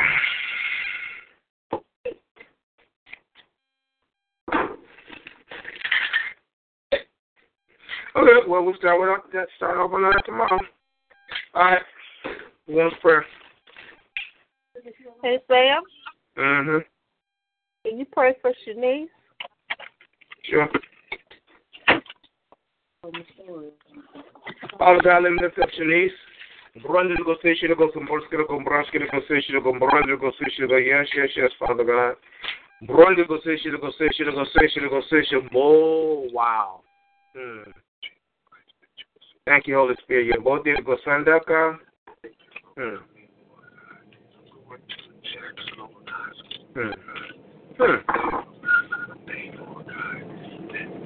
She needs to spend more time in prayer before she starts making decisions, before she starts moving, before she starts making and moving out on decisions. Because she truly needs to hear from God. Is because um the decisions that she she she should be too much of her and not enough of God. So she needs to pull back, not anxious, seek God more until she has a surety, peace, and whatever else, and then move out. That will save her a whole lot of time and hurt and pain. But unfortunately, she's going to probably just walk out and do what she wants to do without doing what I said until she gets her head knocked in a few times. Then she's going to learn to pause. But minister to her about that. Tell her she needs to take a little more time to seek the Holy Spirit regarding her decision. So more or less, you don't don't try to make her do it, but plant a seed. Because more than likely she's gonna go do what she wants to do, but that seed will be there. So then when she walk walks into the wall, then she can go, oh, maybe I should have taken a little more time. So just minister to your daughter about that. Okay, now she has a testimony for what happened to her yesterday, mm-hmm. and God got her attention. So I'm gonna put her on the phone so she can tell you her testimony. Okay? I got a testimony.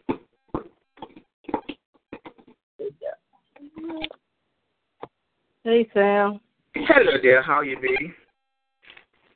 Well, happy I'm alive. Yeah, well, that's good. Yeah, uh, I was going to work yesterday afternoon.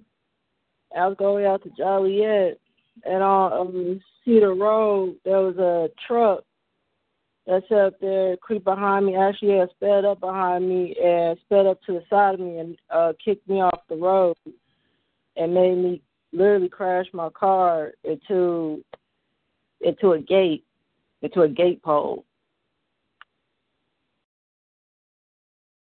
So after he after he smacked me off the road, he got me to a gate pole. He didn't stop. He kept riding along. Um, everybody everybody else stopped, came out, asked me, "Was I okay?" Police came. Police told me if I was. Police told me I was two inches away from a uh, from a light pole, electrical light pole. He told me if I if I was at the tail end of that truck, it could have killed me. Then spent five hours out there in Joliet.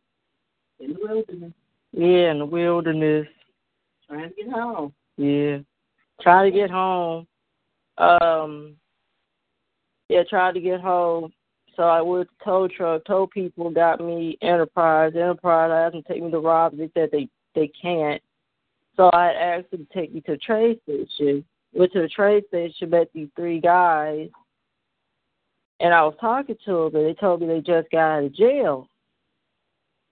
So I guess I stuck with them till the train came. Asked the people on the train, "Do they take cars?" They were like, "No." So the people that just got out of jail had paid for my train ticket to come back home. So I could be safe and sound with mom.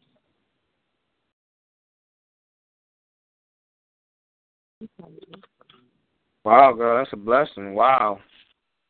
Okay, pick up the other part to it.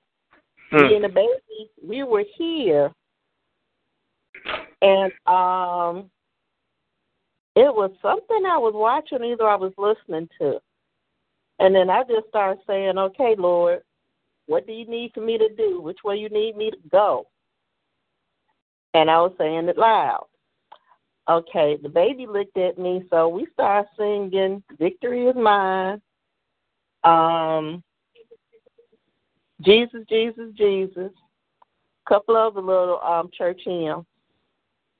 And the baby was getting really getting into it. Okay, so after you got finished singing those, it was about maybe twenty or thirty minutes later the phone had rang and she had told me that she had just crashed a car. Y'all were covering her in prayer and you didn't even know it. Wow. Right. Exactly. So, um, and I had just read uh, Reverend Fe- Reverend Feline's daughter that she had posted on Facebook that um her daughter's okay, but her daughter took her. Her daughter what? I said Reverend Feline had posted it on Facebook that her daughter had crashed her car. Oh wow. So like, wow. Mm. But then later on, um, last night they were showing up in Alaska. They were saying that over in that area they had tsunami warnings out, Mhm. and so there was some part of Alaska where that big wave came up and had overtook the town to the point it looked like somebody was playing Monopoly or whatever, and when the water came through, it just moved the cars around like somebody just literally shook up the land.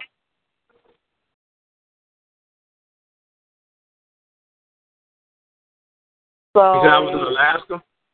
yeah, Hmm. and they said they still got tsunami warnings 'cause they said that if they got them out as as long as what they're calculating, what man is calculating, not what God is calculating. That um, it says it's that the possibility is high to get those type of waves within um, the next thirty days. Mm. But um, as we've been seeing day by day, you seeing things like I said, things don't change.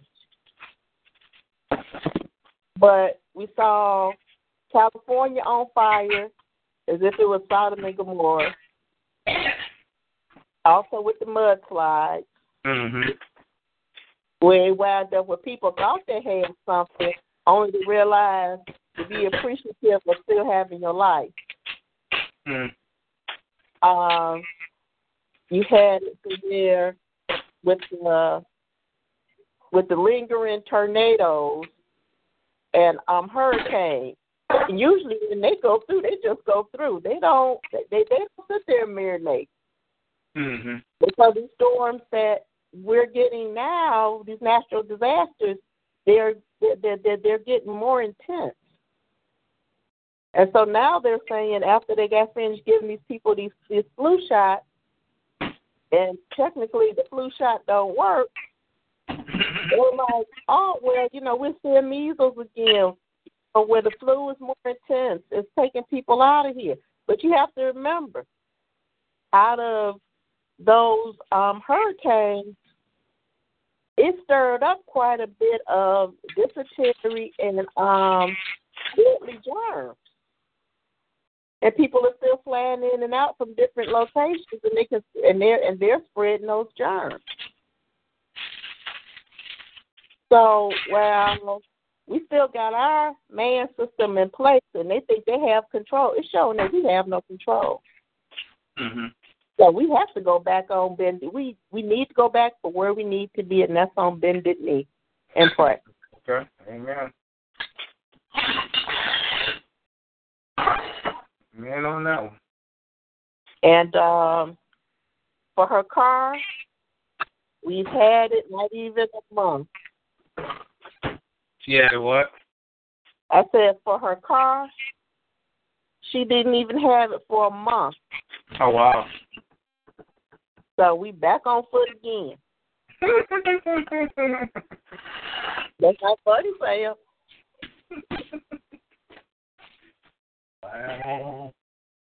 Huh? I'm laughing with you. You just ain't started laughing yet. Well, at this point, I got I, I got I got to stay humble and uh in my lane. And see, and now for today, because it's a Mother Lee's homegoing service, Mm-hmm. I'm not going to be able to make it to the actual funeral, but I told them that I would help out. And the place where they're having the repast, that's obtainable for me to go to get over there by by bus and by foot. So I'm still keeping my word by going by the repast and helping out. Okay.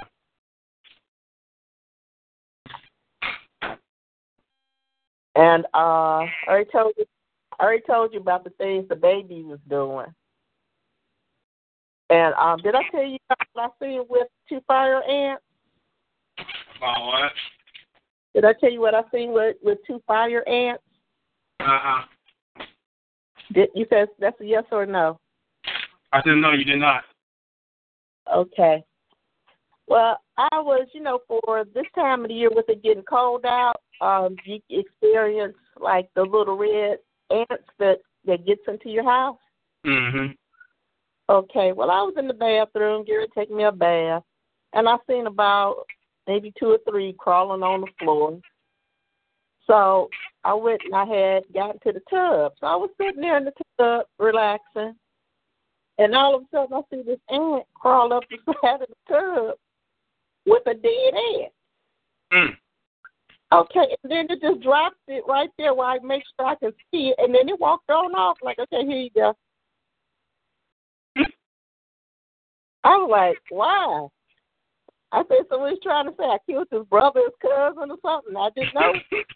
and he was bringing it to my attention. Okay, hey, you, I'm getting you. I'm letting you know I'm coming at you. Okay. And I was just like, wow, but you know, they say take time to pay attention to the little things. So I said, well, I guess it's as little as you can see within the uh within the image. but I don't know what's going on, but whatever it is, it is what it is. But I just got to make sure I stay focused on what I'm supposed to stay focused on. And for what you were saying earlier about us not making it about us, mm-hmm. but being an uplifting ambassador by the Holy Spirit, um, training us which way we should go. And that for us not to take on any selfish thoughts about what about me, because we we're already covered and kept. It's just down for us to go out with our art with our spiritual armor and do for what He calls us to do, without us forgetting who's in charge. Hmm. Okay, you can put for me next. Are you ready? Yep. Alright. Oh, God, let me do some nene. Rambo skillet go say shit go boskele kan raskele go say shit go say shit go braskele go saka. Korombrandi go say shinde go say shinde go sada kaka. Korombrandi go say shit go say shinduskele go Father God, let your word enter in. Mm, mm, mm. Let your spirit come forth and move. Minister to your children, Father. Let your word move. Let your spirit manifest.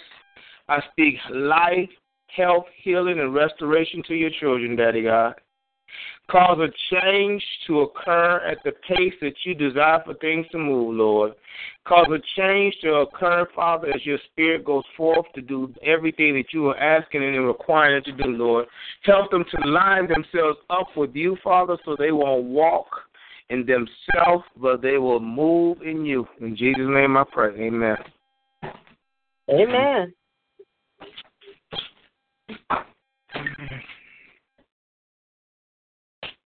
All righty. Who's next?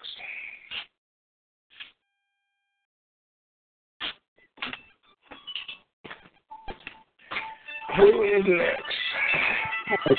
You can pray for me next, sir. And uh, is on the phone. So you pray for him before you pray for me. How do you do it? Good morning. Say that again. One time. Me. He's on the call as well. Oh, okay. Pray for first. So, pray for him first. Is you said? Yeah.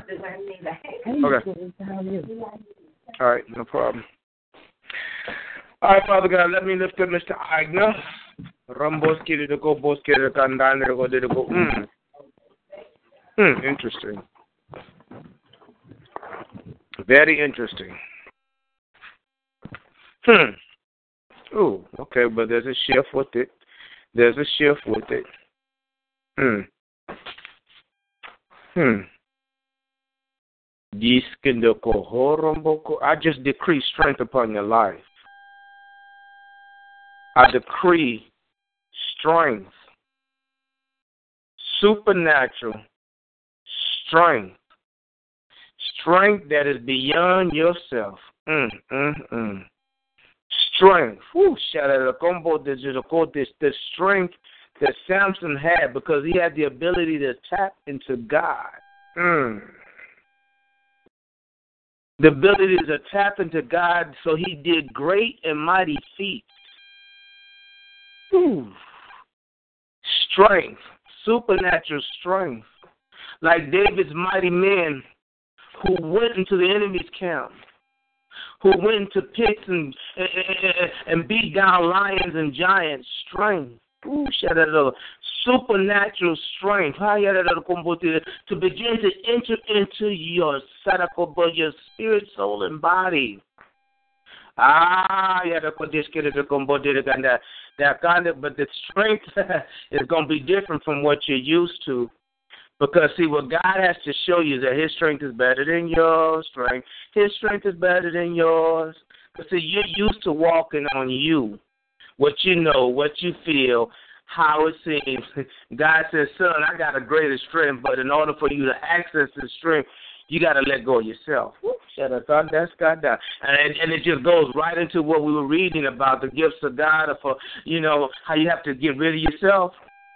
See, in order for you to access the supernatural strength that God has available to you, you got to deny self. That means you got to change your way of thinking, your perception, your way of doing the things, the way the way that you used to doing things. God says, I need you to force all of that because you cannot activate or access the strength that I have available to you unless you get rid of self. Hmm. Mm. Let me let's see. I'm, I'm gonna give you this little story because it ties right in. So I, I had a little situation going on with my daughter and, and, and schooling, and you know, long story short, we you know she needed money. It wasn't there, so she's been doing everything that she can. And God had already spoke to me and said that this is not just about, money. He's training her to walk in faith on her own. I said, okay, Lord. So I really wasn't anxious about it, especially after we had our little conversation at the beginning of a, of our Christmas break. So by the time that she left, she was in one accord. She was in agreement, and she even made, "I need twelve thousand dollars. I don't know where it's come from, but God, let's go." So yesterday, well, actually before that, she called me and said, "Daddy, I got a credit for a thousand dollars." Because it's my second year and I returned to, to to the school. I was like, praise God, look and work. Look at him work. I said, so oh great, so now we owe twelve thousand. She says, no, Daddy, we owe eight. I said, look at Jesus. Look at Jesus. Wow. So there, she called me yesterday and said, Daddy, I don't know what happened, but somehow or another they credited my January payment. I said, Lord Jesus, that's $2,500 right there. I'm looking at God work, and I can't do nothing but pray. I'm looking at God work because I made a statement when I had some some some striving between some individuals, and I made the statement that I have never seen the righteous forsaken or children begging bread, that my God will provide. And I tabled that discussion because I tabled it on His Word, not on how I felt, not on how I looked like, or not on what I had in myself, but on His Word. And because I chose to let His Word be the final straw that I made a stance upon, God is acting on my behalf. And He's moving on my daughter's behalf. He is doing things that I could not do in and of myself. And that's what I need you to see, man of God.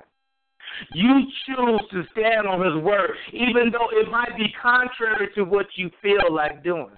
You choose to confess His word, even though it might be contrary to what you speak out of your mouth. You choose to believe God beyond whatever's going on, and then you let it go and let God move.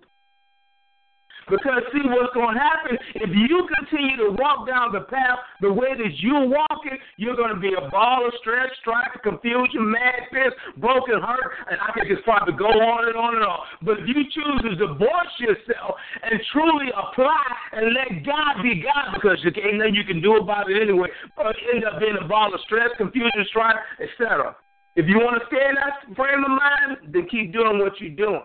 But if you want to truly let God be God, He's giving. See, right now you're at the threshold because what He wants you to walk in is to release it unto Him, and you're gonna see Him move on your behalf that you ain't never seen Him move before. You're gonna see Him do things that you're incapable of doing. See, that's the strength that God wants you to walk in. Oh, oh yes, that's a supernatural strength that God has available to you. And He said, but you got to choose to divorce yourself from yourself so you can release His power into your situations and circumstances. And more than anything, what's going to be released in your life is peace. Peace that surpasses all understanding. See, that's how Jesus quieted the storm. The peace of God left out from within him until the storm that came against him. And who won? You remember that. In Jesus' name I pray.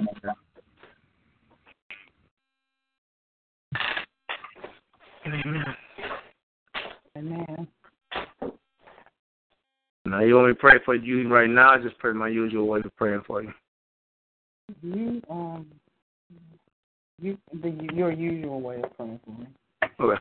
All right. All right, Father God.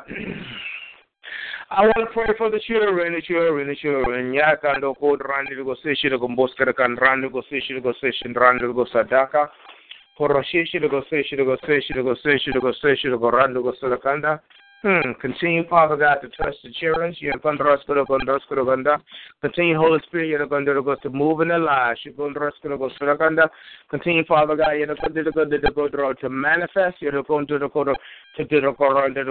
direct, to impart, to strengthen, to do whatever needs to be done. In Jesus' name I pray, amen. The adults.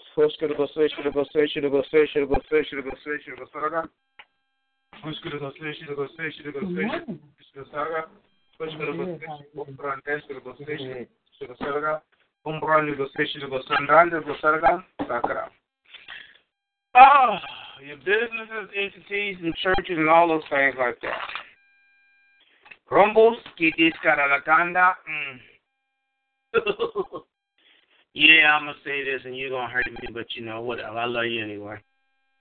You know everything that you're involved in, you're called to be the head of either naturally or spiritually. So just walking that accord. Okay.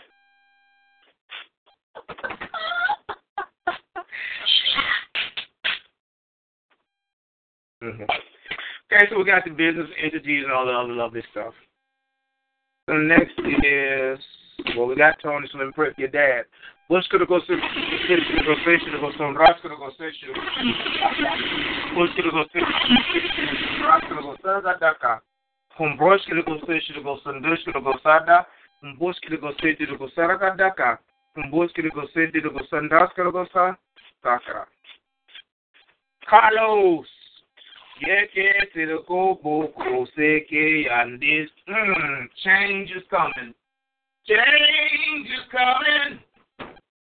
Change is coming. Real soon, real, real soon. Change is coming, change is coming. Sooner than he thinks, sooner than he expects. But it's on its way. In Jesus' name I pray. Yeah. And Mr. King Hardhead, yeah, yeah, yeah. Shara komboski de kande de gosi dade kode de kasana kata under the gosi de kande de kesi kande de kombo de karaka umbo kase de kese de kasanje kon brosi de karan kandung koran de konde de kande de konde de kande de konde de kande de konde de kande de kon randis ke de kombuska poskere de kasa des ke de komburan de de sharaka. Jesus name I pray, amen.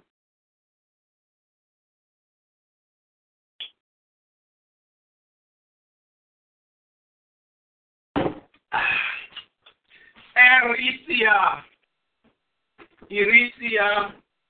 Where art thou, Euricia? I'm hiding. I'm here. Oh, that's funny. Well, here we go. Búsquede con desquede con búsquede con randigo seis oh disca. Huh, interesting. Well, I understand. And it's a good thing. So what's really happening, and I, and then I, it's funny that I said that you are called to be head of all the situations that you're in because that's very true. Um, Good morning. but it's like God has strategically positioned you in your job, your church. Got your documentation started for your business yet? and stuff like that. And either your position is that of a leader in the natural, but it's definitely that of a leader in the supernatural. And you are to walk in that and take authority over situations and circumstances. You take authority over your job, your church, all of that, and you be obedient to do what the Lord tells you. It will force the spirits to move. And that's probably about the best way to say it. Because you walk in that position of authority. Okay, so Jesus, I know Paul I heard of, but who are you? So they're gonna recognize that authority, just like like like when I was talking about uh ministering in Welton last night. it was just I was just cracking up because that spirit was agitated all night. Even when we were praying, he was telling them stop, stop, stop. They recognize that authority, and you ain't gotta say a word to the person because a lot of times people don't even recognize that they're being led or moved by these spirits. So you take authority in the spirit. You do what God tells you to do. You confess, you walk, you anoint, you pray, you intercede, whatever it is. And even if you got to look at that spirit in the spiritual, because sometimes they will confront you. All you got to do is look at them with your spiritual eyes, and their spirit, they're going to back down. Because they want to see, do you really believe? Is this the one? Is this for real? Is she for real? And as soon as you begin to rise up in that power that God has enabled you, they're going to back down because they, oh Lord, yeah, she believes this, and they're going to walk away. But you're going to be challenged. You're going to be challenged because again, what what did you, when they came to Jesus, we don't want to leave where we're to go. He said, well, you can go to the herd of swine. They don't want to vacate where they're at. They're used to it. They're comfortable. This is a place to re- re- residing. So just on that point in general, they don't want to leave. Now, don't even talk about taking over mountains and and and, and removing them from positions of power that they no. Of course, you're going to face challenges. But recognize you serve the Most High, and more than anything, He has called and appointed you in that position. So if they got a problem with you, they truly need to go see your boss. If you walk in that aspect of understanding, they will back down and you will win. In Jesus' name I pray. Amen. Amen. Ah. Amen.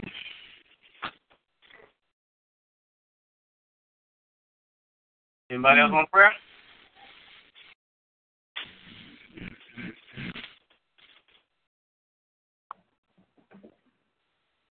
Hey Sam, you can pray for Shanice and Chrissy too. You to pray for Shanice? Are you pray for Shanice? I mean, you pray for Chrissy and Chisa. Oh, okay. Thanks. Typical, typical mom getting your children mixed up. You know which one I'm talking about. Yeah, you come here. Hey, you baby in too. Hmm? You can throw the baby in too. All right, no problem.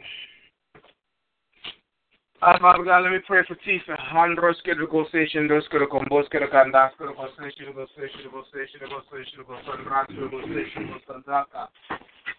Combos que do gostation, do gostation, dos gostation, do raka, kata. Do gostation, yes, yes, yes, Father God. You ever go there to go continue to impart in her life that which is needed. Continue to allow your word to penetrate and to minister. I speak life, health, healing, restoration, Lord, as you guide her steps. In Jesus' name I pray. Amen. And marshmallow.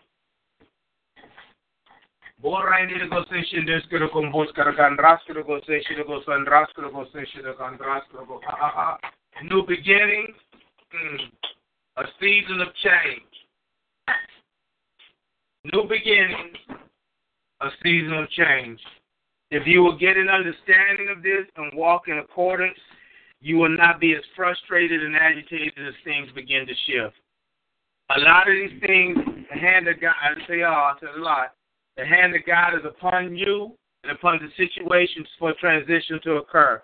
So that means you need to, at this point, you need to more relax and flow with the change rather than getting mad and upset and fighting against it. Because if you're fighting against change when God has decreed it, you're fighting against God. It's a season of change, so seek the Holy Spirit to guide you, to direct you, and walk in peace. In Jesus' name I pray, amen. And the baby. Busca go say she go saraka. Busca go say she go saraka. Busca go say she go sandraska go say she ganda. Busca go say she go busca go say she naka. Busca go say she go say she go say she go say she sara. From busca she go say she go sa. Or busca go sandraska go sa da. Or busca go say she go say she go sara. Um busca go say she go sara ganda ka. For busca go sandeka. Saka. In Jesus' name I pray. Amen. Yes. All right. Anybody else want prayer?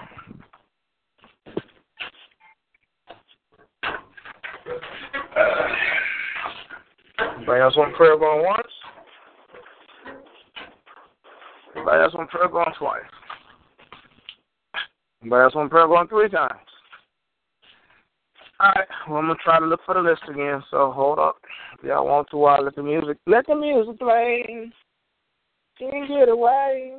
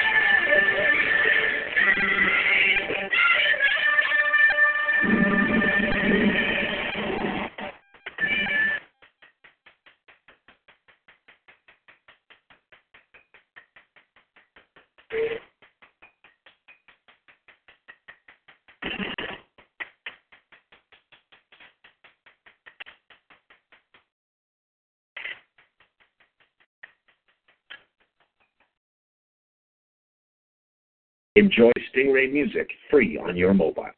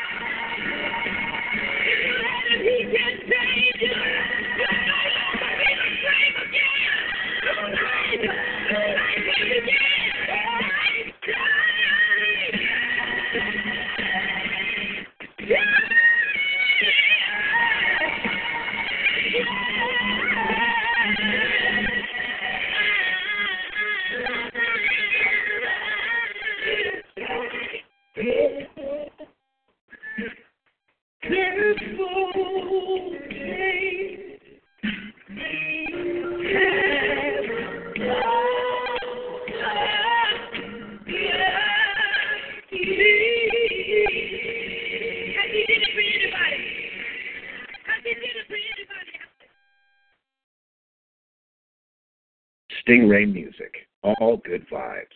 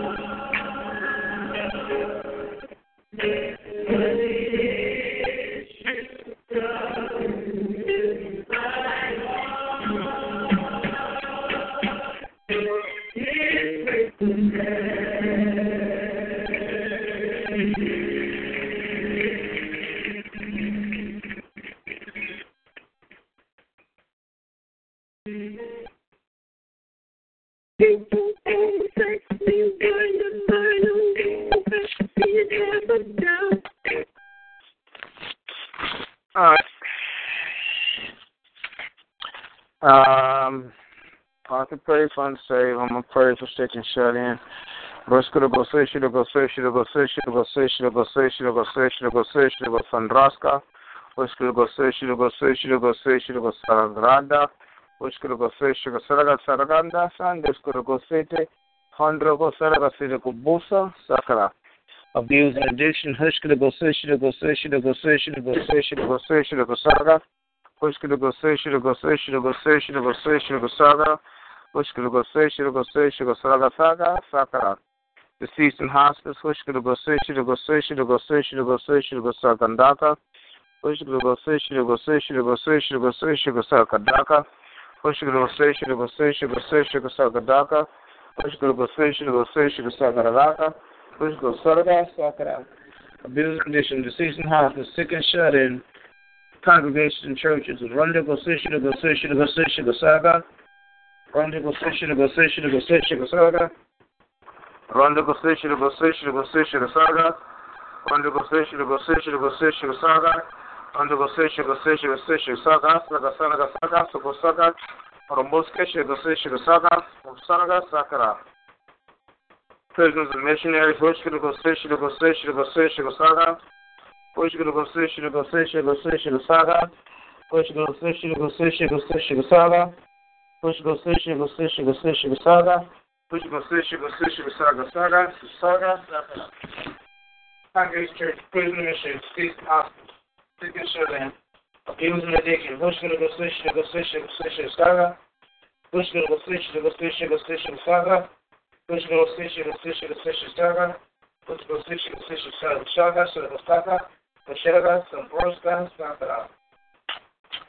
using the extra stick and in the six spots against position. churches, churches, ministries, and families. Господи, position. услыши, услыши, Сага. Господи, услыши, услыши, услыши, Сага. Господи, услыши, услыши, услыши, position. Господи, услыши, услыши, услыши, Сага. Господи, position. услыши, Сага. Сага. Unsaved, congregation, prison missionaries, six pastors, precious ministers, and families.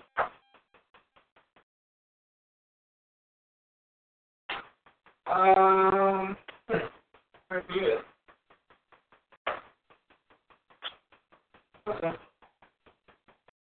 Pray for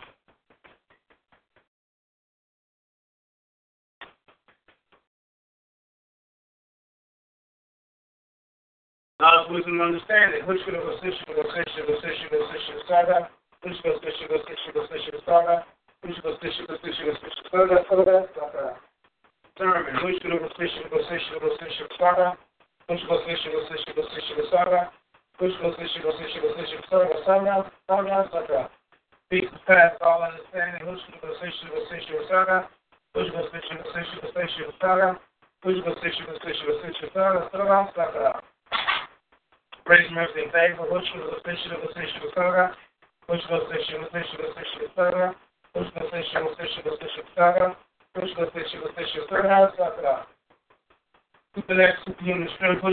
shiva se shiva sara. Pushko se shiva se shiva se shiva sara. Pushko se shiva se shiva se shiva sara.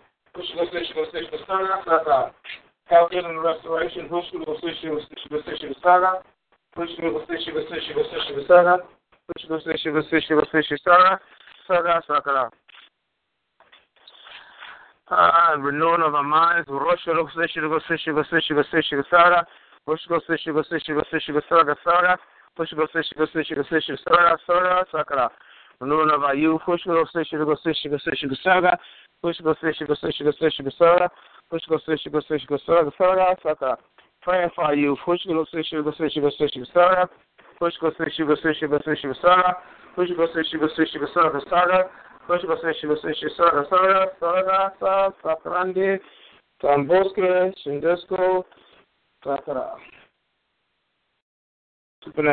prayer,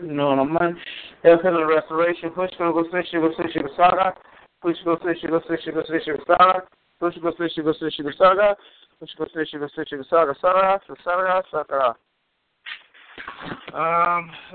shit go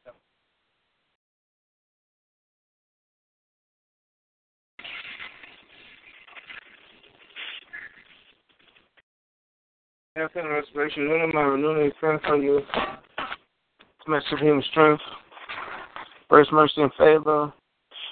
Praying for the children, Hoshko go they go say go say shit go sada. Under go say shit go shit go shit go. Under go say shit go say shit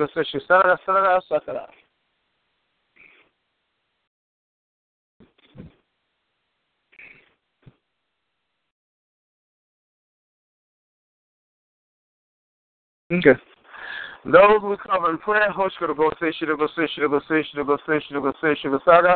Push go say sugar, say sugar, say sugar, saga.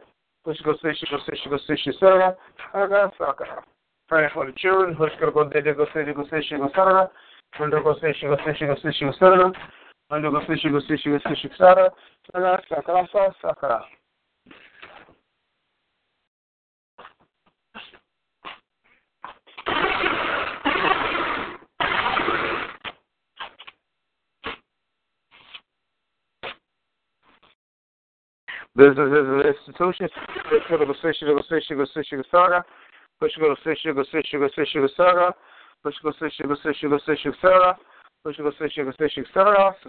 sakara.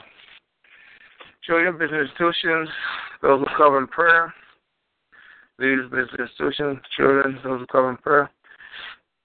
And Satanic entities, your moski did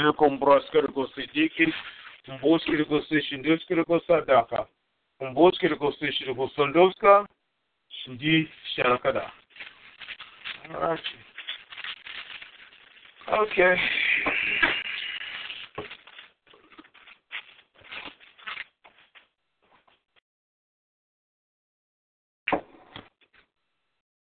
All right.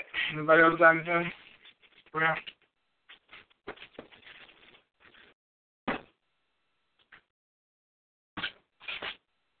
I got anything going once. I got anything going twice. I got anything going three times. All right, then. Okay, well, that's it. And I'll holler at y'all tomorrow. Okay, everybody have a blessed one. Be careful for that black ice out there. okay. okay. Have a good one.